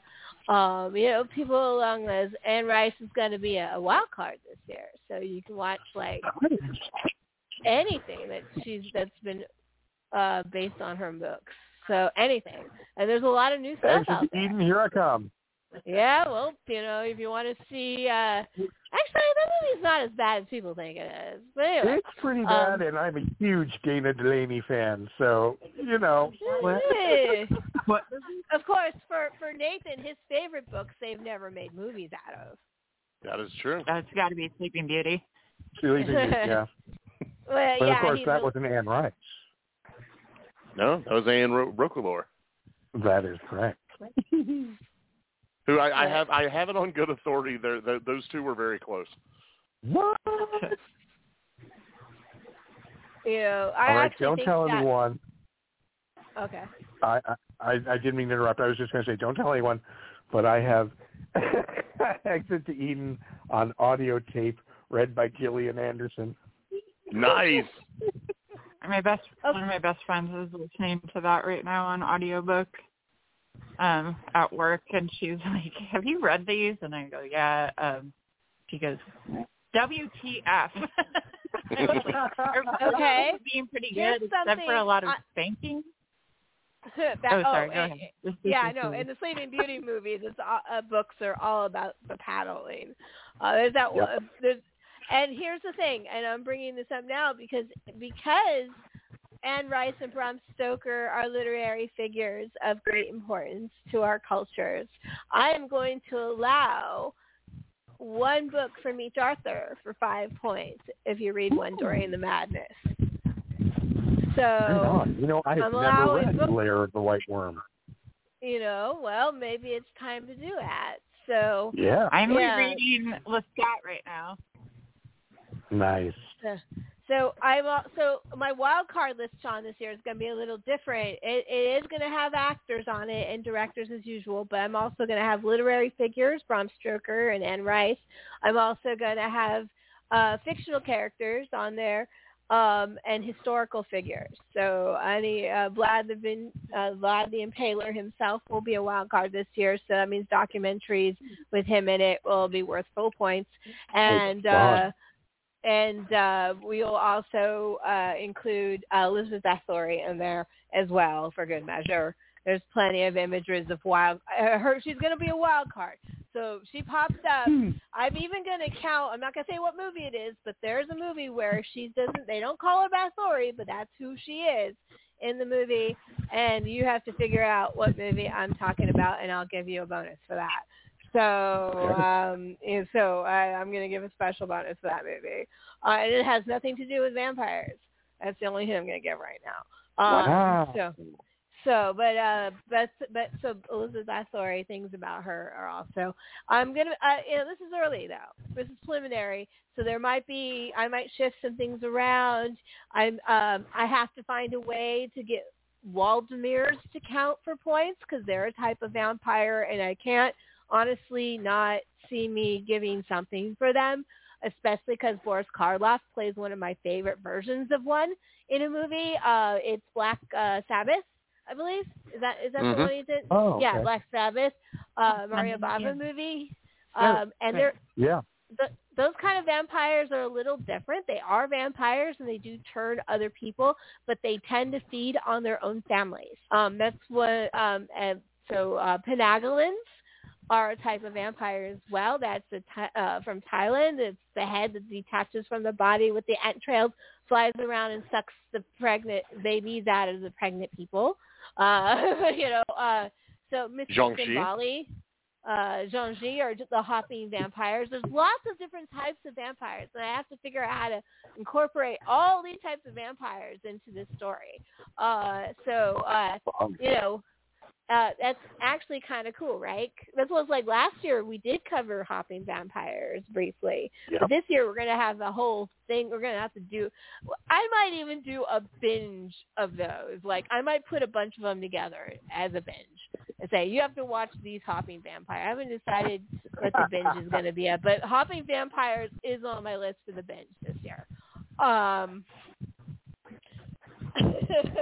um, now, Raven, I usually uh, throw out to you. Is there anything you want to see? Because I know you're a huge vampire fan. What do you want to see as possible bonus points during the madness? Oh man. Well, there's a lot of Santo films with vampires that Right would be fun to get into um because they get overlooked. I mean, there's a lot of Santo movies, but once we get to Santo versus, then it's usually Dracula or some other manner of vampire. I think those would be fun to do, and then Which is funny because we had the exact conversation Nathan and I did a couple of days ago in the car. How we were thinking about maybe we should do a Santos binge. Yeah, Nice. right. And I, I um I think I messaged you that a couple of times as well because So I think that sounds was like we're going to have to do that one because everybody Although- wants. yeah. My idea was to put a bunch of movies together and select them like a white elephant gift exchange and call it Secret Santa. Fun. Nice. Yeah, Right. into it. Secret Santa. Um, someone Secret online did uh, name your favorite versus film, and I said I couldn't come up with one, Ooh. so I came up with four, and Santos versus the Vampire Women was in my four. Ah. So. Well, we did a versus year. That year was very successful, Yes, and that we was did. the only year I ever won my own contest. so that was pretty Mhm. funny. You know, I never had that happen before. Um, uh, but that was just about betting on the right horse. This is different. This is the binge. I have to read everybody's summaries. Oh, by the way, if you play the Madness, if you've never played it before, the way you report what you've watched is you write a brief summary of each of your films. It doesn't have to be long. Don't uh, overwrite.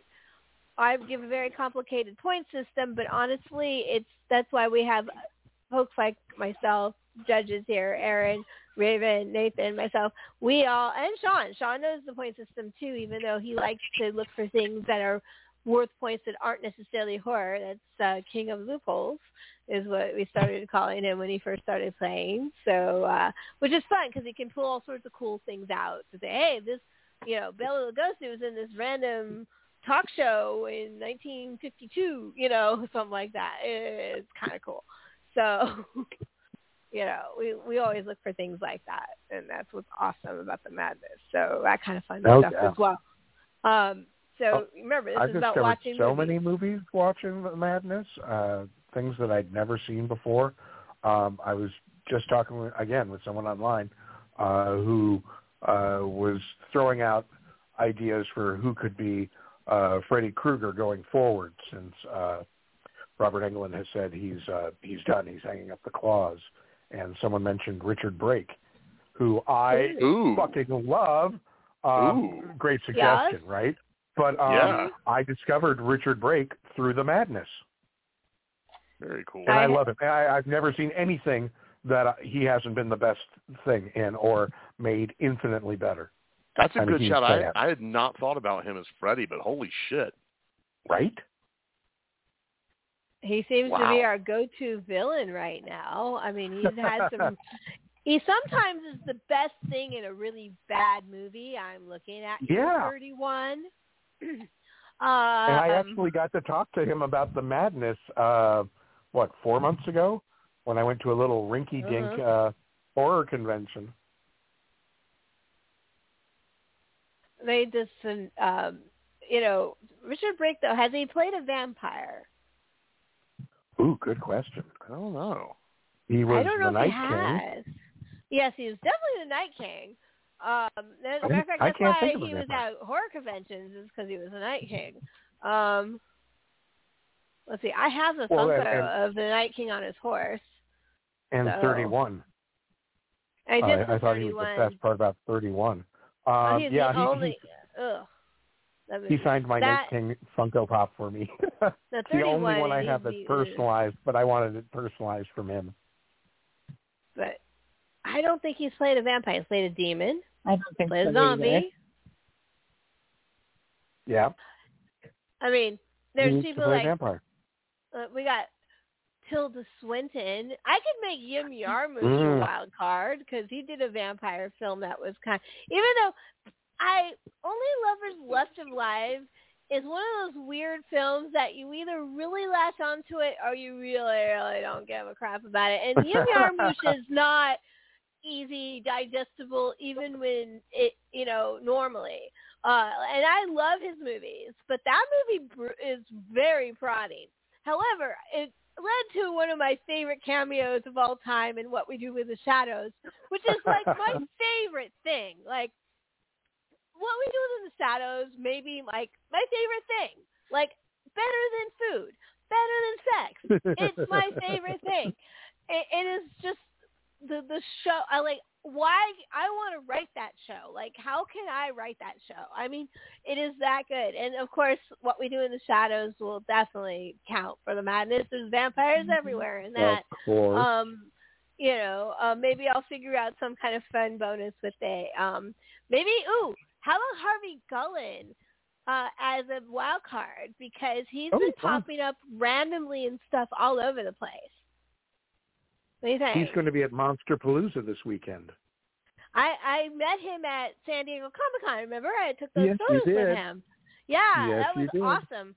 I those photos pop up my feed. I always go yay because this is about the time of year they start popping up in my feed again. So I'm like always happy when that happens. Um, so um, let's see, Shaun, what is your favorite version of Dracula?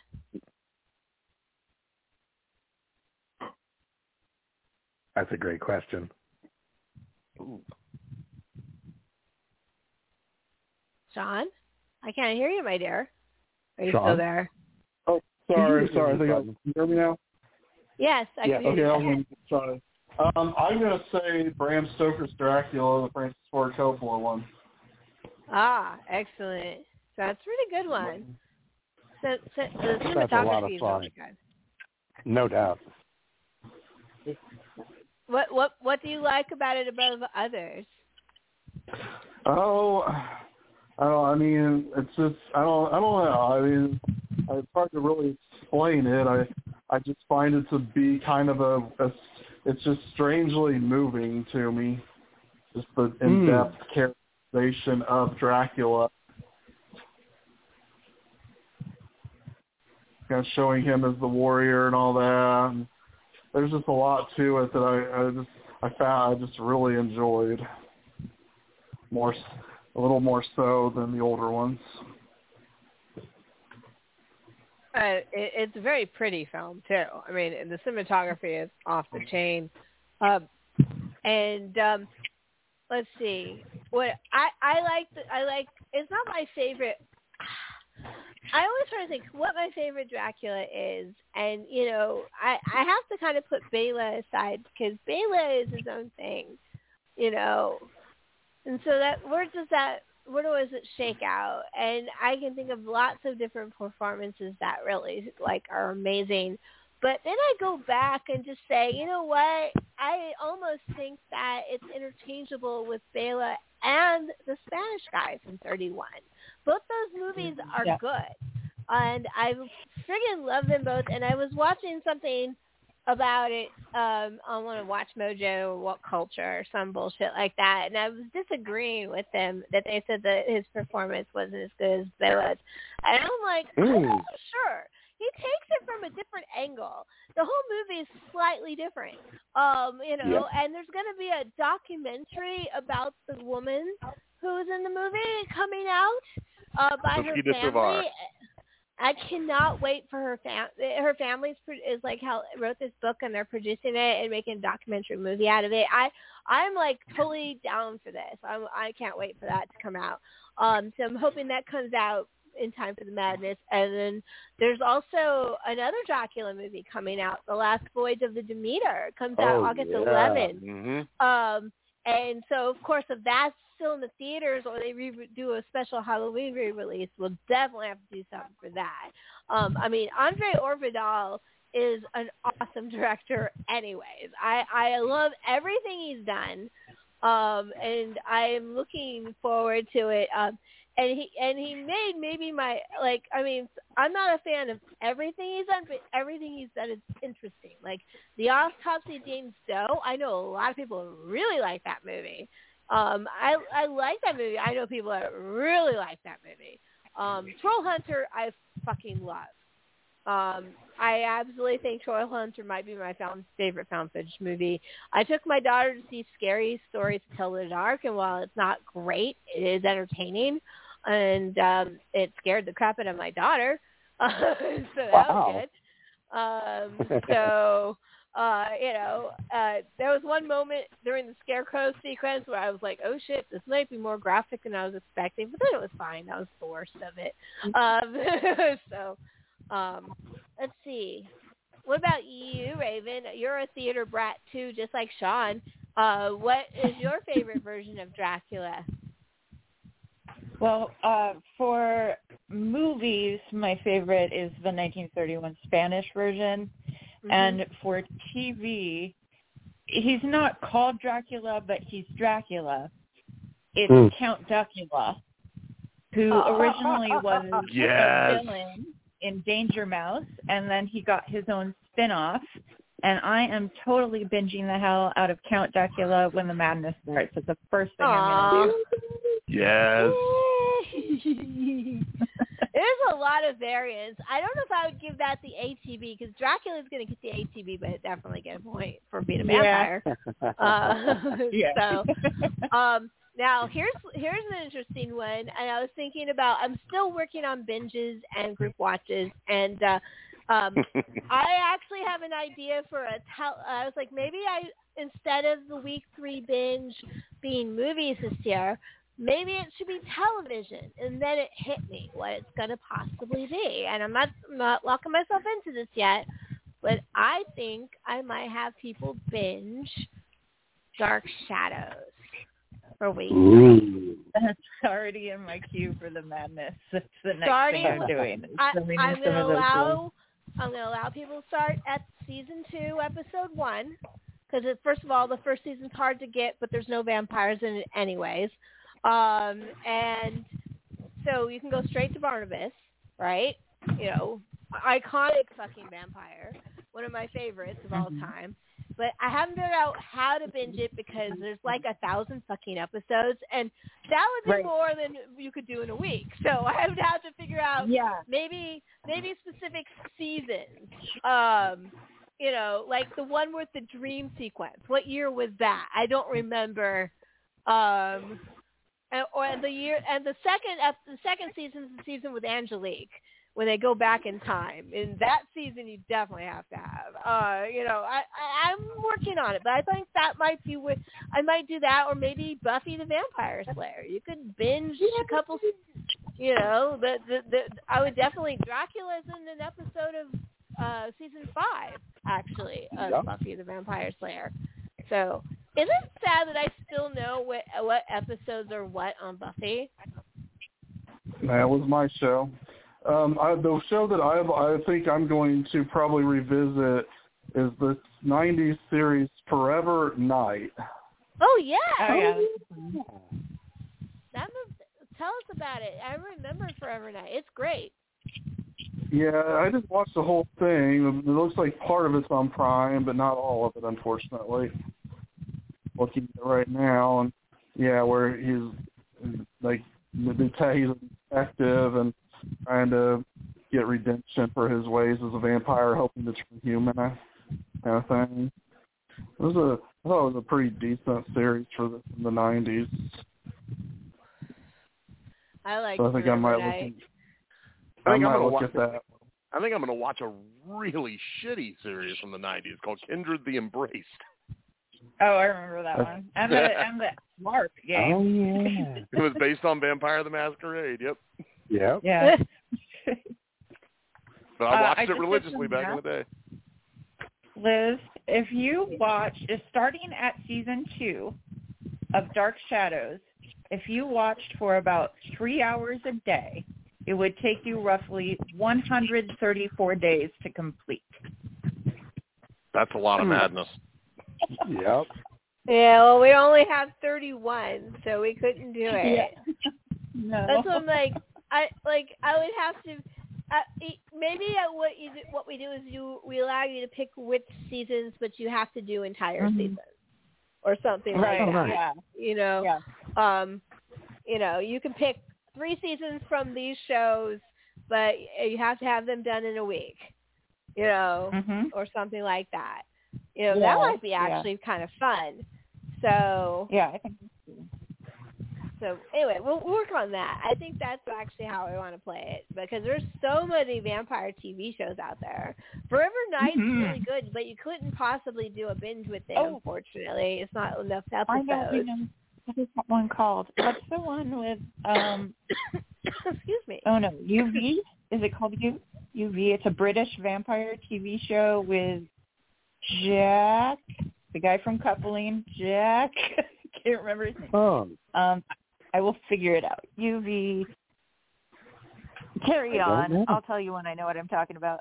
Well, uh, I, I the the vampire show I remember is uh, Being Human, which they made a Sure. a, me, a mediocre TV ver- American version of it, but the original had one of the hottest vampires this side of Eric from True Blood. Oh my gosh. Woo! Yep.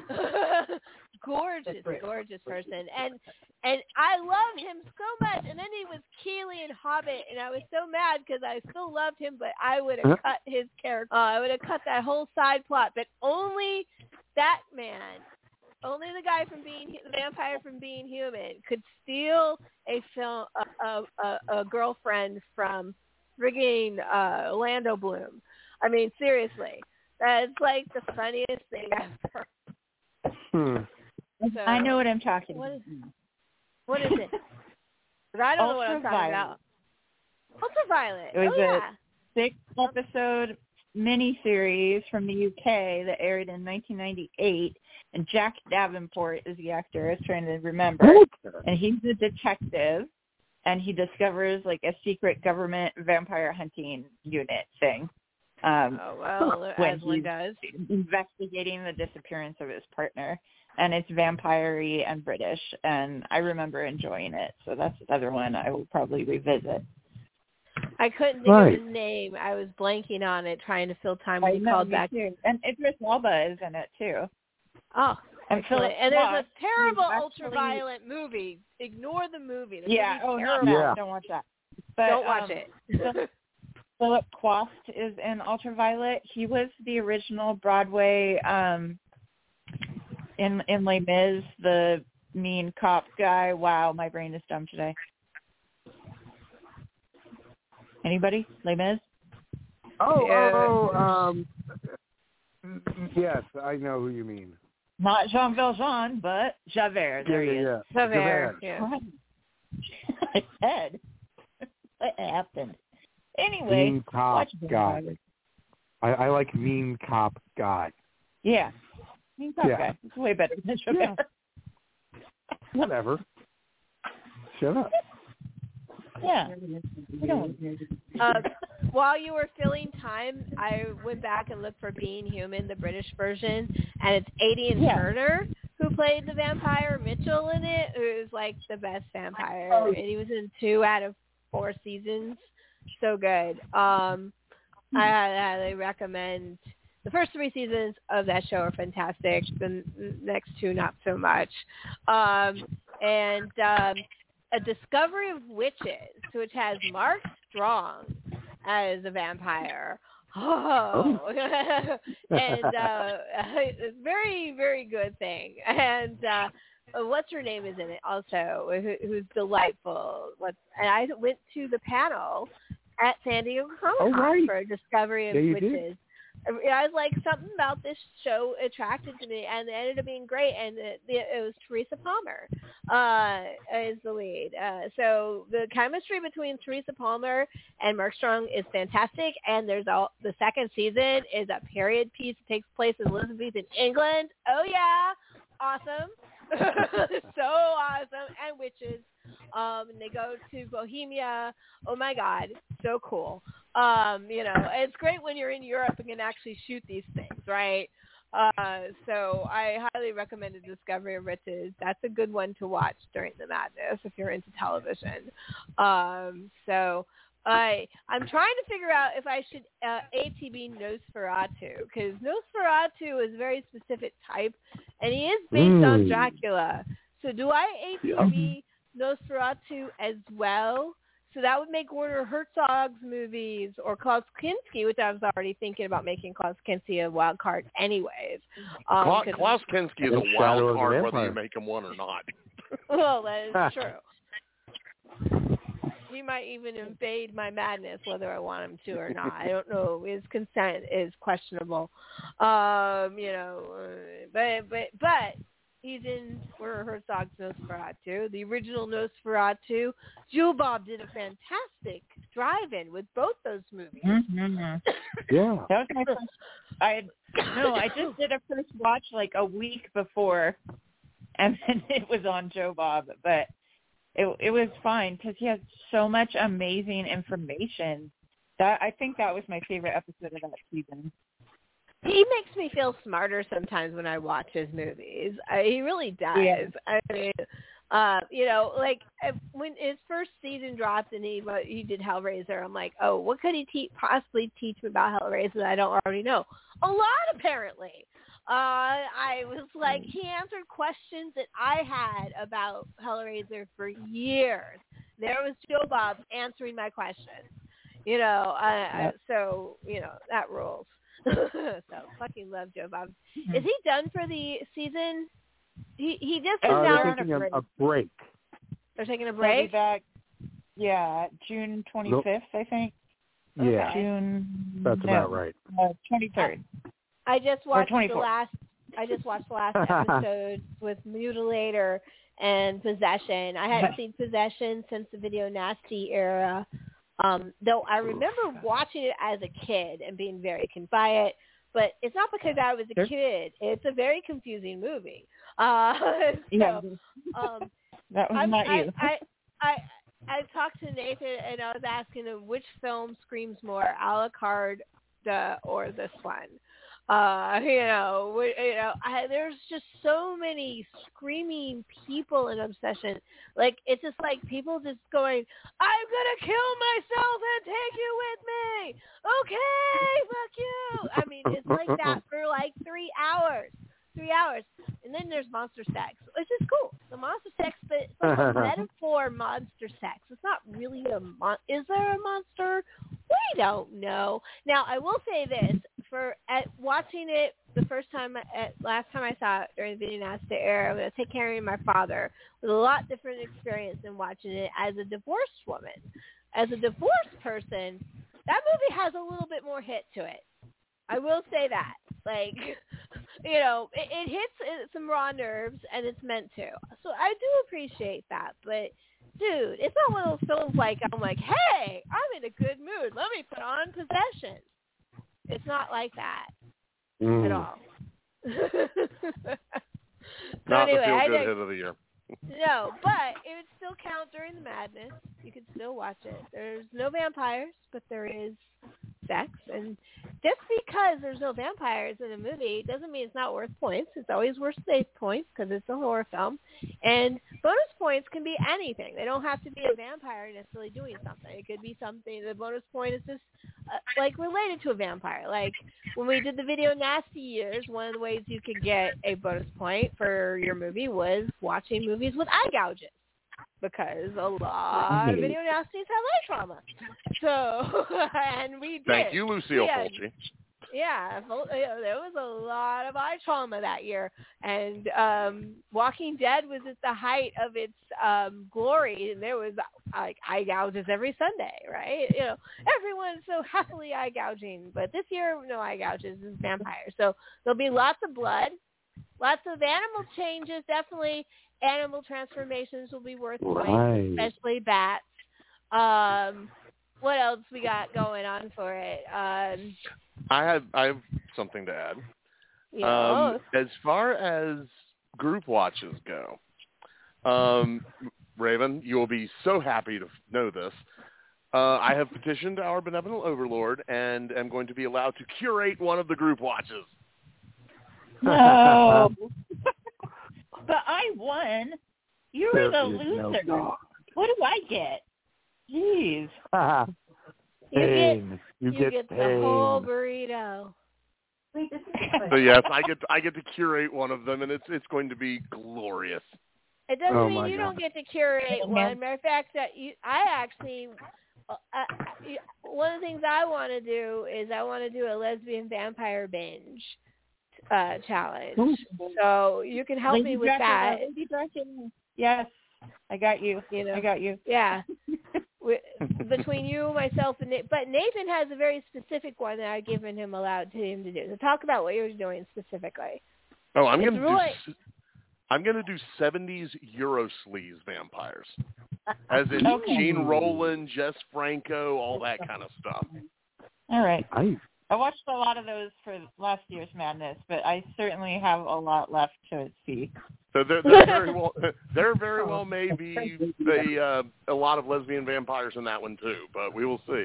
'Cause that seemed that Now- seemed to be a a very popular type of film in that particular market at the time.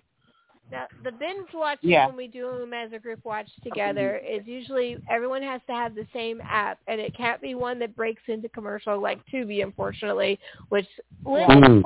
the amount of Euro sleaze we can actually do. But that's why we'll do an accompanied binge with it uh, in some way. So you in Tubi will have you covered. There's plenty of that stuff there, but we will have, but like. Nathan's gonna pick three films of that uh, genre su- subgenre, which is, its own thing. Like Daughters of Darkness is a great fucking movie. Um, actually, you can, it's just because it's sleazy doesn't mean it's bad. Matter of fact, on the contrary, it can be quite fun. and good and beautiful and bloodthirsty. So you know, it, did you have any in mind that you're thinking about? You don't have to commit to Nathan, but you're thinking about. Well, you said you wanted to um, lesbian vampires. I was considering for my Franco doing Vampiros Lesbos, but I might change that. Um, God, Jean Rollin, there's no end of stuff I could choose. There's uh, mm, Two Orphan Vampires is up there, Requiem for a Vampire, there's like tons of them. Um, Vampires with a Y. I forget who directed that one. That's Mm-hmm. an outstanding movie. Daughters of Darkness, like you said. There's there's so much good stuff because all of those movies from that era, yes, absolutely sleazy, but they all have amazing locations and great cinematography, like just randomly, which is awesome. And also, what I want to do, another thing I want to do this year, there are a couple of movies that are super underground, low budget vampire movies that came from like the shot on video era, you know, video store era that you can't get anywhere that I may have a copy of. And since no one holds the rights to put those out on DVD, I'm thinking about uploading a couple of those to my Google Drive and making them available to people in the madness, whereas they may never be able to find these movies elsewhere. So I might be convinced to do that for a couple. Nice. Hmm.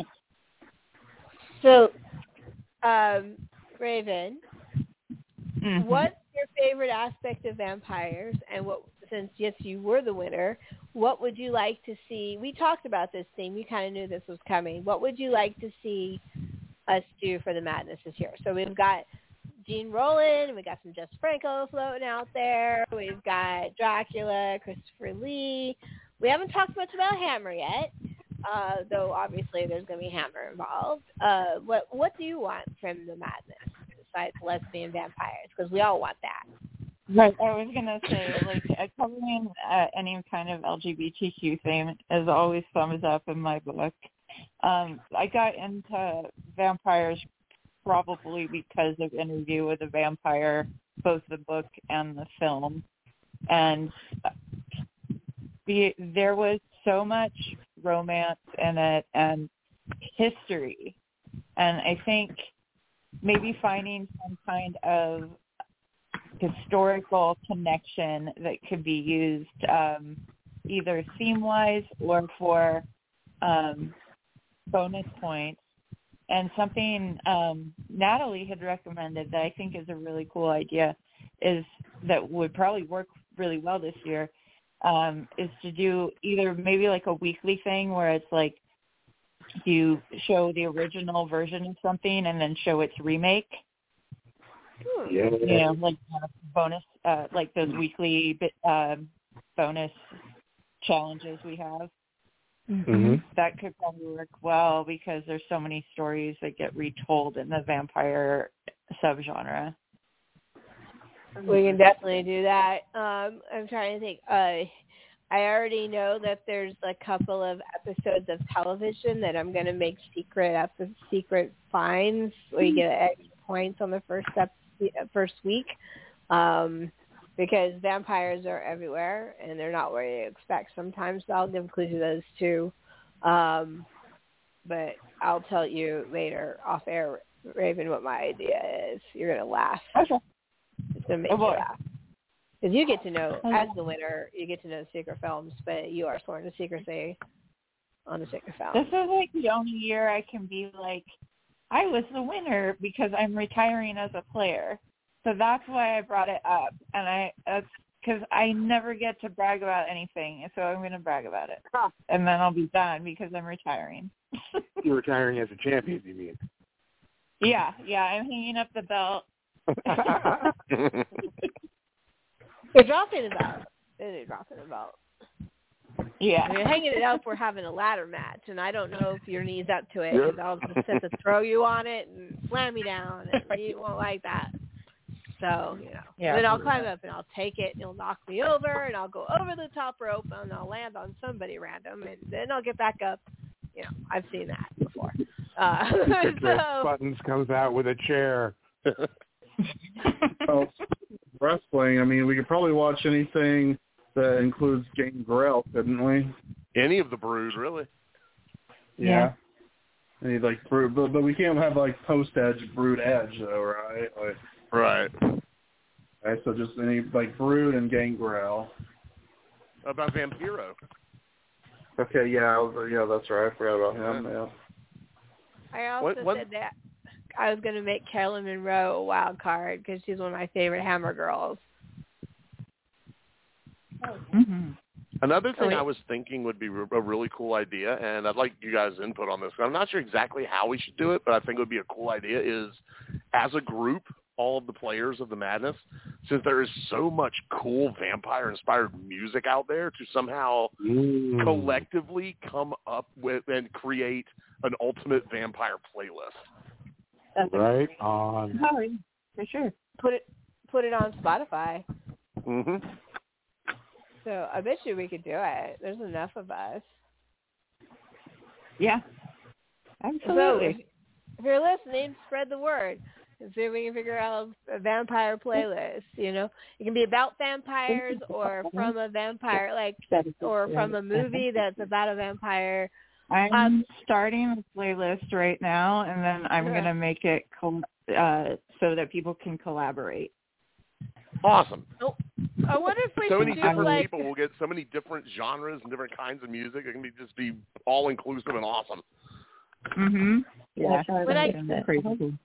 I wonder if we could do like a 1987 versus thing, like Lost Boys versus Near Dark is like one of the all-time like great horror debates, right? Um, I wonder if we could do something related to that. That'd be funny, right? Yeah, then- I don't know. Yeah. Everyone I've talked to about versus is super bitter about that year, so I don't. I don't know. Maybe it's too soon for versus. I Mhm. don't know. That's, I know. I go, I Mhm. go, well, you know, what, I, it, it, not my fault. Not my fault. Uh-uh, uh-uh. I, I, I did an excellent job.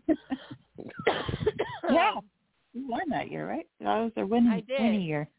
Yeah. I was, but but that but I worked my ass off for that win. Oh my god, I was uh, so tired. But I'm always tired. Uh, this the madness is not easy because you know we have to. You I have to see hub up everybody's stuff and give it to all. That's why I have judges like my panel, and I appreciate my panel for being badasses and helping with this because it it, it helps divvy up the work and. um you know, and people like, believe it or not, reading the summaries is awesome. I love reading the summaries. I love reading everyone's Yeah, summaries because you learn about movies from other people and their experiences with them, and you know, and, and uh, you know, and everyone's watching similar types of movies, and so we can rec- you start recognizing the tropes. You'll start yelling bonus point at films that have nothing to do with the madness. You'll start watching films in your car. I don't recommend it. I know someone that lost 20 pounds during the madness because they were grieving of a, they were using the as a breakup. Um, you know, um, Mm. there's just the madness Wow. is like the madness takes over and and if you love horror films and it's October, the madness is everything. And it's not just but that's what's great about the madness. is not just I don't just give points for movie watching. I want you to go out and be engage in your community, especially after COVID. We got to get our haunts back up and running. So go do some Here, outside here. go out do some outside haunts and stuff because you will right. get to count those towards your point totals and the madness. I never take away from it.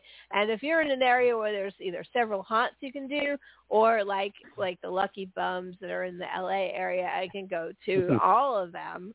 Uh, you know, you, you can rack up points for dark rides and walkthroughs pretty quick.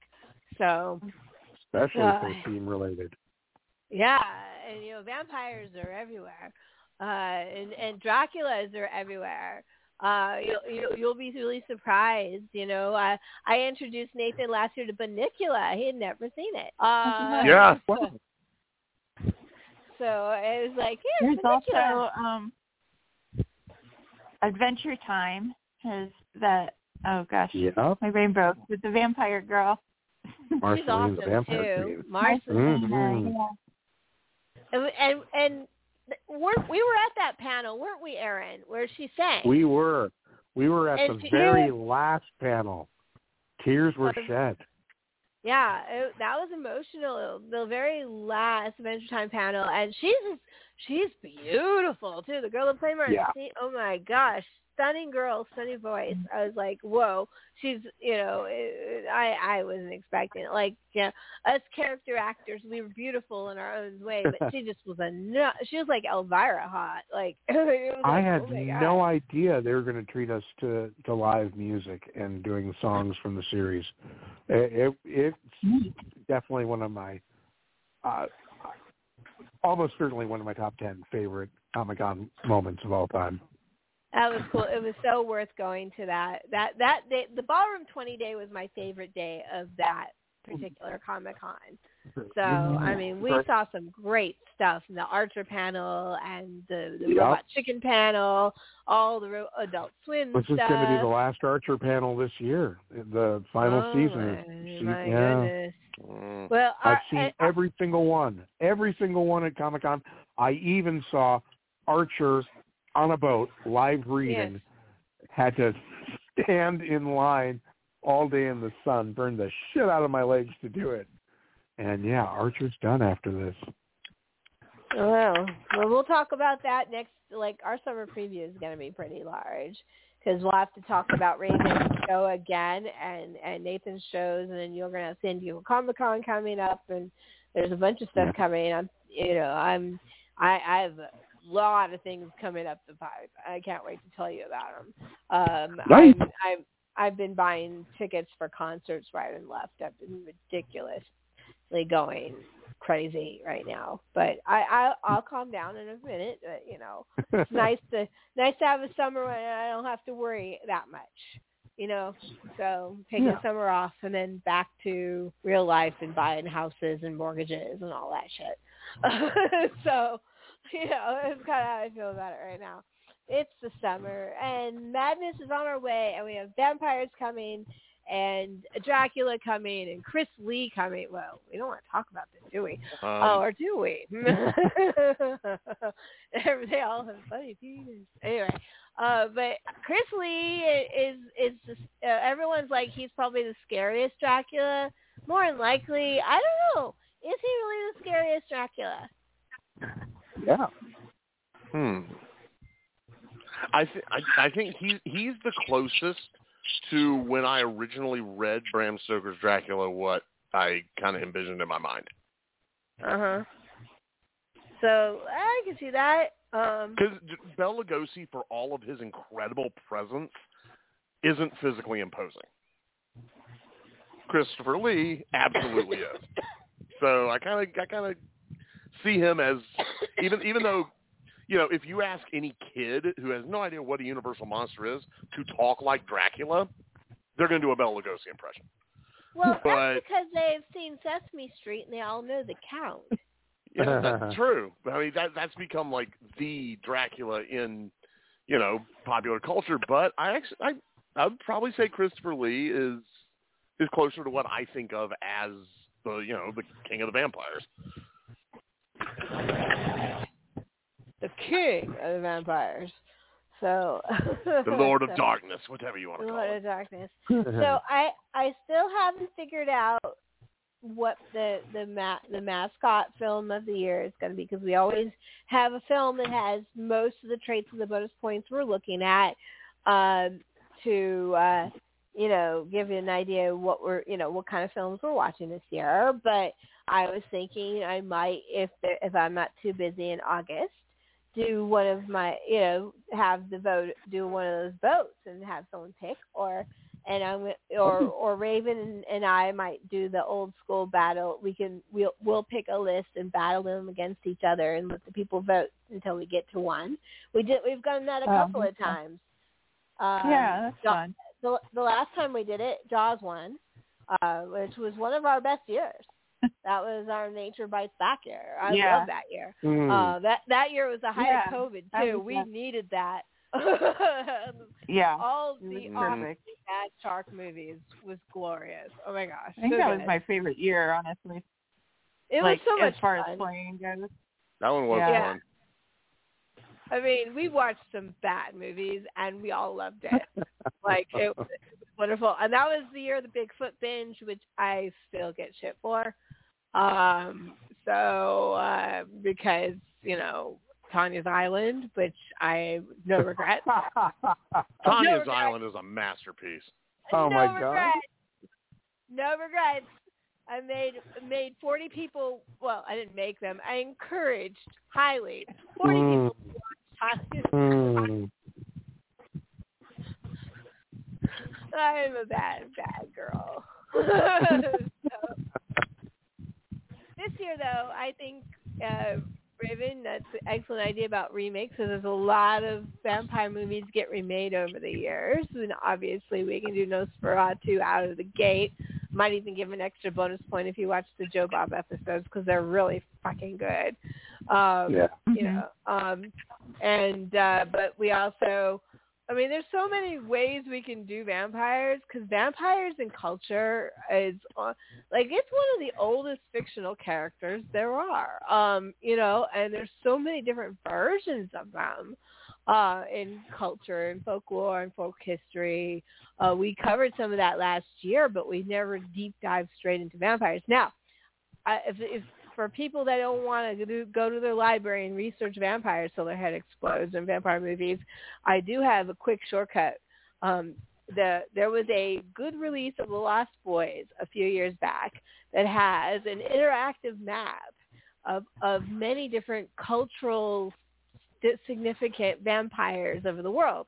And it's a map, and you go Hmm. and you click on it, and it gives you a quick thumbnail about about the vampire and what it is. And they have uh, Wurdalaks, um, and they have uh, they also have chupacabras on there, and they have Penanggalans from Thailand, and um, Beth Elizabeth Bathory is on there as well. Uh, you know, so you know, lots of stuff. So I, I recommend that highly if you want to do a quick crash course, and then go look up Wiki, and you'll find movies related to those types of creatures. Um, and will I count Chupacabra as a vampire? Maybe. It does just because just because it's it sucks goat's blood and not humans doesn't mean it's not a vampire. Uh, vampire on. bats. There are three that in real life there are three species of vampire bats, and only two of them feed on mammals. One is solely on birds. One does birds and and cows. The other one does do mammals mostly, but it really doesn't want a human. It wants a cow. Cows are big. They have lots of blood, and they lap a little bit up Mhm. and they fly away. That's it. So, a little bit. You know, nothing wrong with that. So you know, it's it, it's not it's not like you know. So, but they are vampires. They're vampire bats. So you know, do I count chupacabras? We don't know. We'll think about that. Uh, but I would count things like Penanggalans for sure, like I said, and Wurdalaks. Uh, you know, there there are lots of vampire folklore. Uh, there's some very specific vampires that come from the region up in uh, in uh, Ireland. Uh, there was uh, uh, there was actually a movie about one of them uh, recently. Uh, I forget the name of it, but there's a there's a whole subgenre of vampire lore up in the Isle, uh, British Isles. Uh, let's see. I'm trying to think. Of, of course, everyone knows about the Transylvania vampires. Uh, Where else are we? You know, where else? w- There's Well, you know. There's a, a, a demon that sucks blood in Japan called a kappa. you know, I don't So- know if that really counts. It's like a vampire demon, is how it's often described. Well, I'll do my research because that's what I'm for. So, and and Raven does her research because she's just obsessive compulsive, and uh, between the two of us, Yeah. we will be able to. Fix- well, I'm a Virgo. Only I can say that about you. Uh, no, absolutely, Yeah, absolutely. Yeah, You're like, not wrong, us- Aaron. uh, we uh, we we work differently. I but I also make lists as well. We both have a thing for lists, but I tend to be more of the organizer, and she's the one that puts things in rows. So I can Yeah. read and then I and then I distribute. So you know, between the two of us, we got this. So you know, and then Yeah, throw sure. Nathan, throw some uh, Euro boobs in there with and with Nathan's help, and we've got ourselves a friggin' great year for madness. I think it's going to Yeah, be I a lot of fun.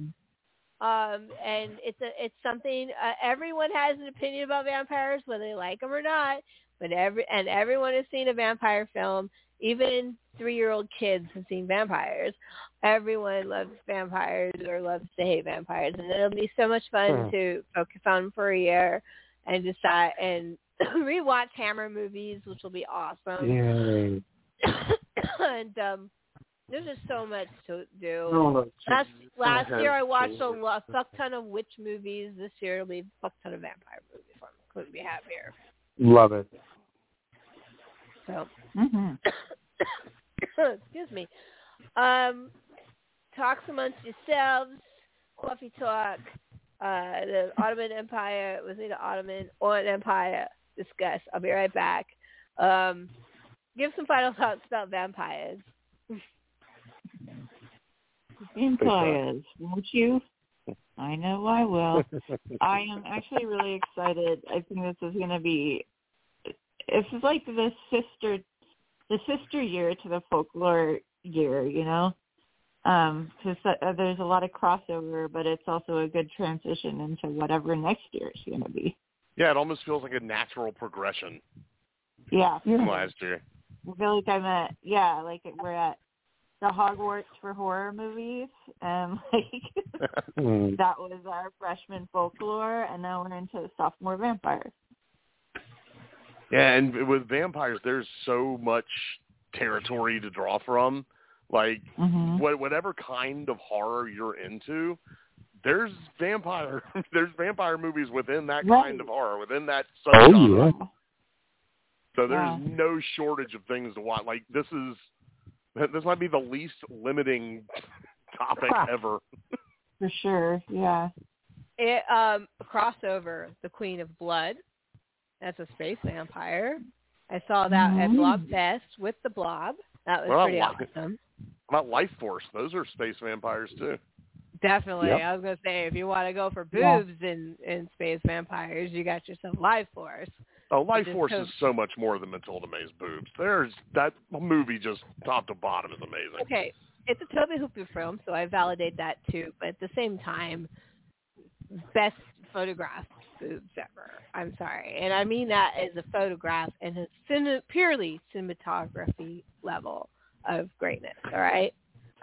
So it's just I love I love when things are well lit. That's all I'm saying. Uh, and and the movie is weird and cool. So um, there's there's lots of ways to go at it with the vampires. Um, you know, half of Klaus Kinski movies are vampires. Uh, we got um, what is And it? half of the Dra- movies, he's just playing Dracula, no matter what movie he's in. Uh, Yeah. It's kind of true. Uh, the secret, uh, definitely Santos is going to play some kind of role. We all agree on that. Um, so the Secret Santos thing might be the best thing idea. we we'll have to work on that too. So you go have Yeah. every, you know, there's there's actually quite a few Santo movies out there. Um, if you're listening to this and don't already have Kino Cult and and Shout Factory apps downloaded to your uh, Roku, do that now. Between those two and Tubi, you'll probably have everything you'll need to find most of the movies. You already have Prime. You already have Max. Uh, I don't, but you know, most of y'all have Prime out there. So you'll be able to get almost everything, and it'll be easy to group watch. You don't even need Shudder, and I love Shudder. Um, And the and the good- Kino Cult app good. is free. Yeah, it's free. I have no Kino idea Cult how is it's free because Last- their their their catalog is amazing. last year they actually came out with a, a, a 31 day schedule of horror films and it was almost all just Franco and Jean Rollin films. So, uh, you know, you so that that'll rack you up points just randomly going on the the the Kinocult feed. Because there'll be something playing, and they also did that amazing uh, John Carpenter uh, curated kaiju on Shout Factory for the same Right. last year. That was uh, awesome. Where he, yeah, so you know, lots of good stuff. So get that stuff ready too. Uh, and yes, even if it's Vampire Year, you can still watch kaiju movies because we count that as a subgenre, and you can watch it too. It's just that them some things are worth more points than others. So, but occasionally we'll watch something. They'll have like a random space vampire in a kaiju movie. Right. You'll get a point for that. It does happen.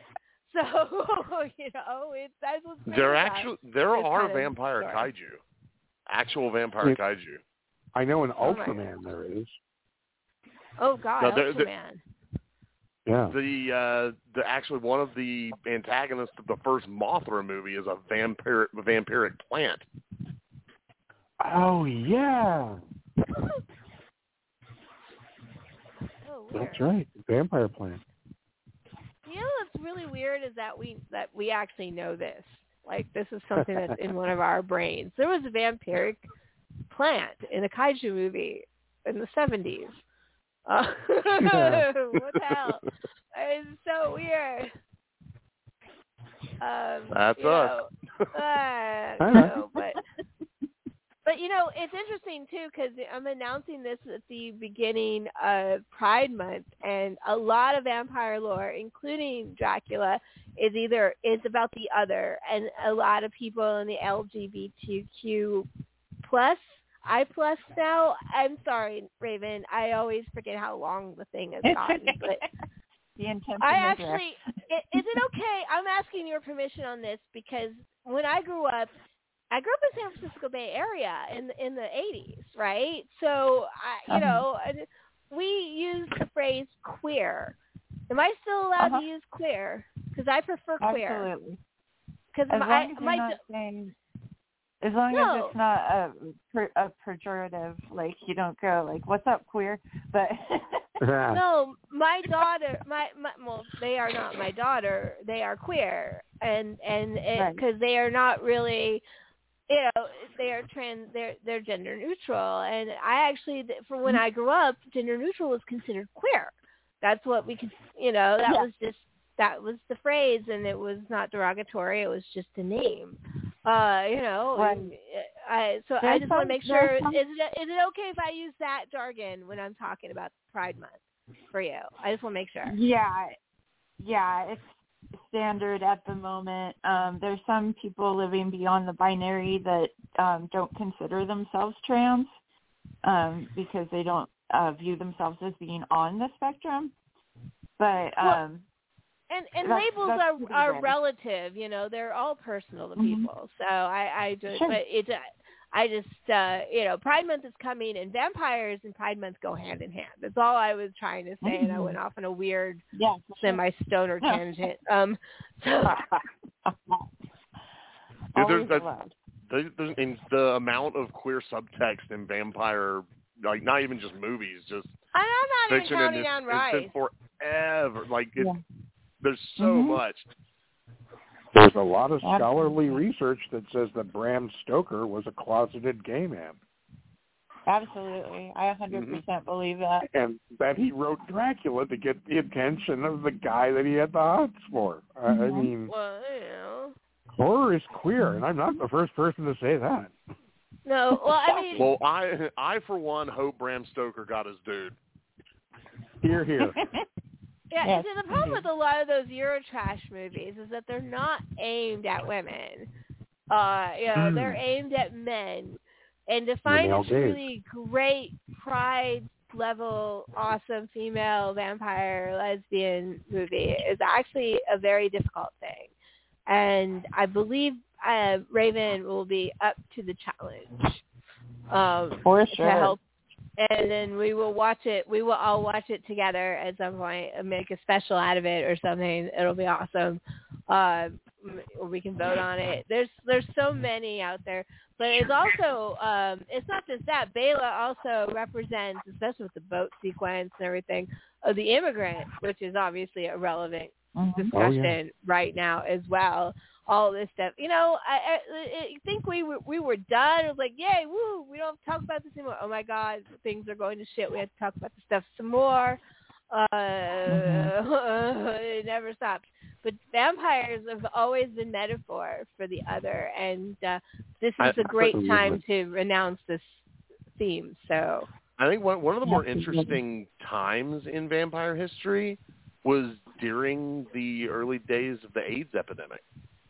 A lot of vampire you know, literature especially, but movies too, dealt with those fears is you know in terms of vampires and exchange of blood and all that kind of stuff. Mm-hmm. Hmm.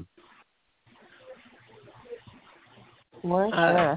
So yeah, vampires have been used all throughout history to just like you know any other kind of horror to talk about the societal fears of the day, but vampires seem to be a little more on the nose than a lot of other kinds of uh, Well, monster stories. vampires and and Giger do the same thing. They attack you sexually.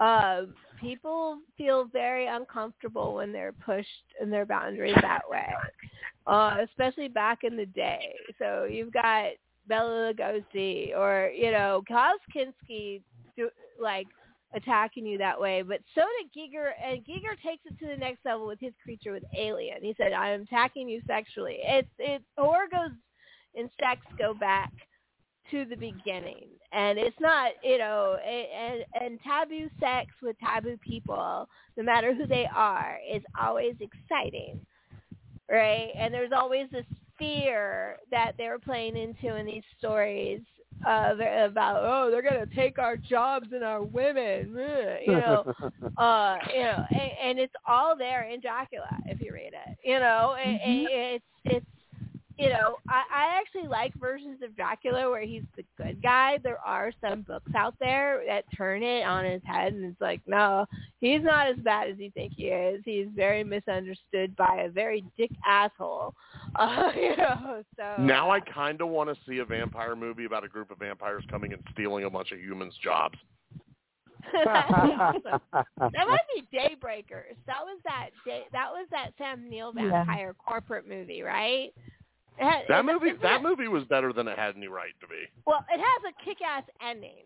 The movie itself is okay. The ending's great. Uh, so uh, over Had some top. surprisingly good practical effects in that movie. you know, blood, blood, blood. Um, yeah, you know, Mad Monster Party will be uh Dracula's in that. Yes. So, yay! Yep. So we're gonna have all sorts of stuff. I mean, there's so we could list off Dracula movies and vampire movies for days. That's not what this is about. We're gonna what we want to look for is the common tropes.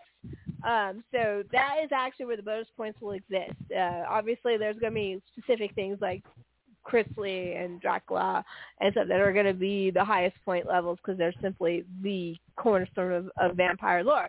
But then there's also going to be things like, you know, full moons, bats, Mhm. wooden stakes, coffins, horses, ca- carriages, climbing walls, brides. We got we can't forget vampire brides out there. Uh, you know, uh, you know, not this, Garlic. you know, uh, the, you know, garlic, uh, mirrors.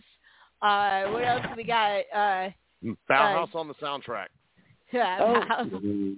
Invitation to come inside. Yep. Um, Mm-hmm. Female required. vampires preying on children is a trope you often get. Ooh, um, yes, uh, and that's actually like Penagula, and that's in European and Chinese folklore, and Chinese folklore, and Thailand. I mean, all that is like children. For some reason, va- female vampires always eat children. I I have no issue with that, but anyway, uh, uh, we got uh, Shape-shifting. shape shifting, which I already, and I will tell you now uh, Oh. on camera, and I've given it as a as a bonus point twice before. Bat to uh, vampire to bat on camera is automatic triple bonus this year. Uh, so Vamp- uh, you know, How about vampires holding humans in their thrall? Dracula had Renfield, but Oh. just a whole lot of other vampires have their human servants. Sure. well, and we we also have pa- plagues and pestilence and madness. Mhm. Madness accompanies vampires. So there'll be movies where madness might be the theme of the movie and not vampires, and you'll still get a bonus point because there's it takes place in an asylum or something along those lines because there are asylums in vampire in Dracula. Uh, you know, uh, the mental illness is definitely a running theme through uh, Absolutely. uh, through Dracula. Like uh, supernatural healing. That happens a lot on camera. Mhm. There's like a cut and then it suddenly heals. Well, and it and it became a trope, like in True Blood and in other versions of vampires, Mhm. uh, doctors use vampire blood for healing its healing properties on the human after a while. Yeah. Uh, so Right. uh, that does become trope. Uh, so, Right. uh, but there's just so many things we could think about. I, I'm gonna want to keep it more old school to the more Transylvanian level vampires. Uh, but I definitely like, you know, there's so there's, you know castles at night. Locations will, you know, London will definitely get a bonus point as will Transylvania, uh, if it takes if your film takes place during in the, in those locations. Uh, so there, there could be a lot of movies that take place in those movies. You know, and there's there's a lot of movies in Germany that would would count actually. Um, so I think I keep hearing somebody, but I can't hear who it is. Yeah, I hear whispers. I thought I was going crazy. Huh. You are going crazy, but not for that reason. Okay. Oh God, the That's voices are back. As long as Oh. they have winning lotto numbers, I don't mind. Right? Yeah. My voices aren't nearly that helpful. Well, it's it's a discussion you have to have. You know, there's give and there's take. hmm hmm Well, there's so much to do in so little time. Only five and a half months till Halloween. So, um, How is I- that possible? I, you know, time flies when you're having fun. Uh, let's see. All the hot days are coming. Okay, so the uh, Madness theme announcement date is, I mean, the Madness rule post date is, everyone, rolling, Yeah. to, uh, Wednesday, September 20th is the first day, is the warm, is the beginning of the recruiting period and the warm up period where we uh, get the, the people volunteer to become part of the madness. We sort into teams and we get everyone waiting. And we sometimes even have a few specials and watch parties that are not theme related, but they're theme adjacent. Like, um, for example, and I definitely think uh, one of those films will be Lair of the White Worm um, for the Oh, warm up. Oh, thank God. it- it's such a great film and uh you know and and it'll get you it'll get you started and getting you going. That's also the beginning of uh walk walkthrough season and usually during the warm up period i do allow points for walkthroughs as well. The beginning of the madness itself is actually oh it works out. Guess what it's sunday october 1st so it's the beginning of the week exactly where we need it to be. So uh, so September 20th and October 1st. Remember those dates, Yeah. and we'll be back in that time to talk to do vampires and talk about the madness. And uh, uh, hopefully we'll have a lot of things up this summer. Our next show, we're going to do it on a special day. It's going to not be on a Wednesday. It's going to be on a Tuesday, which is our original time slot, which was a Tuesday. Uh, but we moved it to a Wednesday for reasons and never moved it back. That's fine. COVID, whatever. um, you know, it just reasons. Uh, let's see. I went too far. Okay. So the next show is will be Tuesday the 13th, which will be our Pride Month and summer preview. So we'll talk about the things happening Pride Month. Uh, Raven will lead off and talk about her show in detail because she'll be getting ready to do the show um, that weekend, right? You have two rehearsals coming up on that week, right? That's right, but I'll also have had a chance to see a lot of the other festival, and um, I can give you a recap on that. Excellent. So we'll definitely talk about that. We'll probably even start with that. Thank you, Shaun, for calling, by the way. We appreciate you. Uh, he just closed off for the night. Thanks, Shauna. Um, and um, we also talk about uh, Nathan's show at the end of the month for the wrestling. Uh, we'll talk about all the plans that myself and the Evil Genius may call in as well because she's gonna they're going to be part of those plans this summer. So all that stuff is going to be next show. Uh, preview San Diego Comic Con if you want to. Uh, you know, got uh, you know, a lot to talk about. There's so much happening this summer, and not the things we're doing. There's stuff all over the country. Like Joe Bob, for example, just announced that the uh, Jamboree in October is going to be in Las Vegas. So support your Mhm. driving. Go to Las Vegas and see a drive-in movie with Joe Bob uh, for three days. That's awesome. I wish he was doing it closer to me, but I'm happy that he's able to do something that cool. Uh, and three years in a row he's done it now. So yay. Uh, so so much to talk about, so little time, and I keep having to cut somebody off. Uh, this time I was cutting Raven off. I usually cut Aaron off because Aaron has always more stuff than anybody. Cause, but now that they're both in LA area, they just have so much happening. Both of them do. So and and we'll also preview and recap the Cure concert that the big one has been going around the United States on the next episode because I'm going to it. Aaron has gone to it, and I am also got tickets to not one, not two, not three, but four major things coming through the Atlanta area next hmm. month. And I know that Nathan has at least one, possibly two things coming through the pipe as well. So there's a lot to do this summer. And let's go have some fun, everyone. I know we had a rough inflation year, but, you know, once again, everyone's spending their money on experiences. They actually say the experience spending is at an all-time high, acquisitions at an all-time low. That's as it should be, folks. Go experience life. Go see a movie. Go read a book. Go ride your amusement park ride that you've always wanted to do. Go support your local drive-in. Go to your art museum. Uh, watch movies you've never seen before. Learn, read books that are being banned. Go see a drag show. Ev- go do something that someone told you not to do. There's so much to do this summer. Have fun. Blessed be. Good film hunting and good night. We're going to leave you with Sting.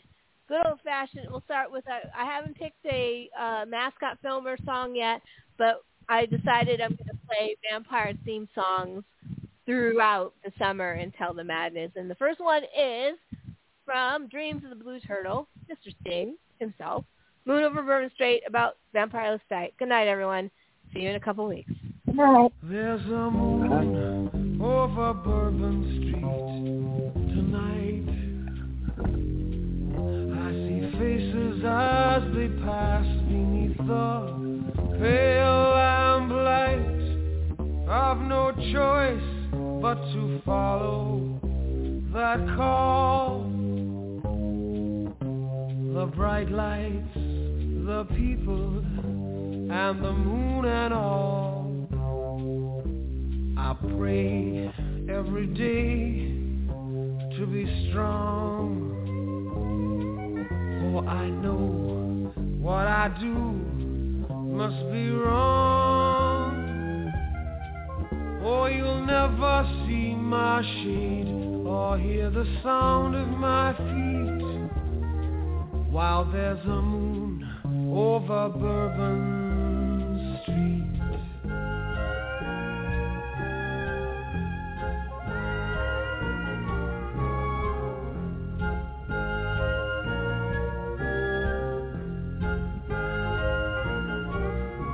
It was many years ago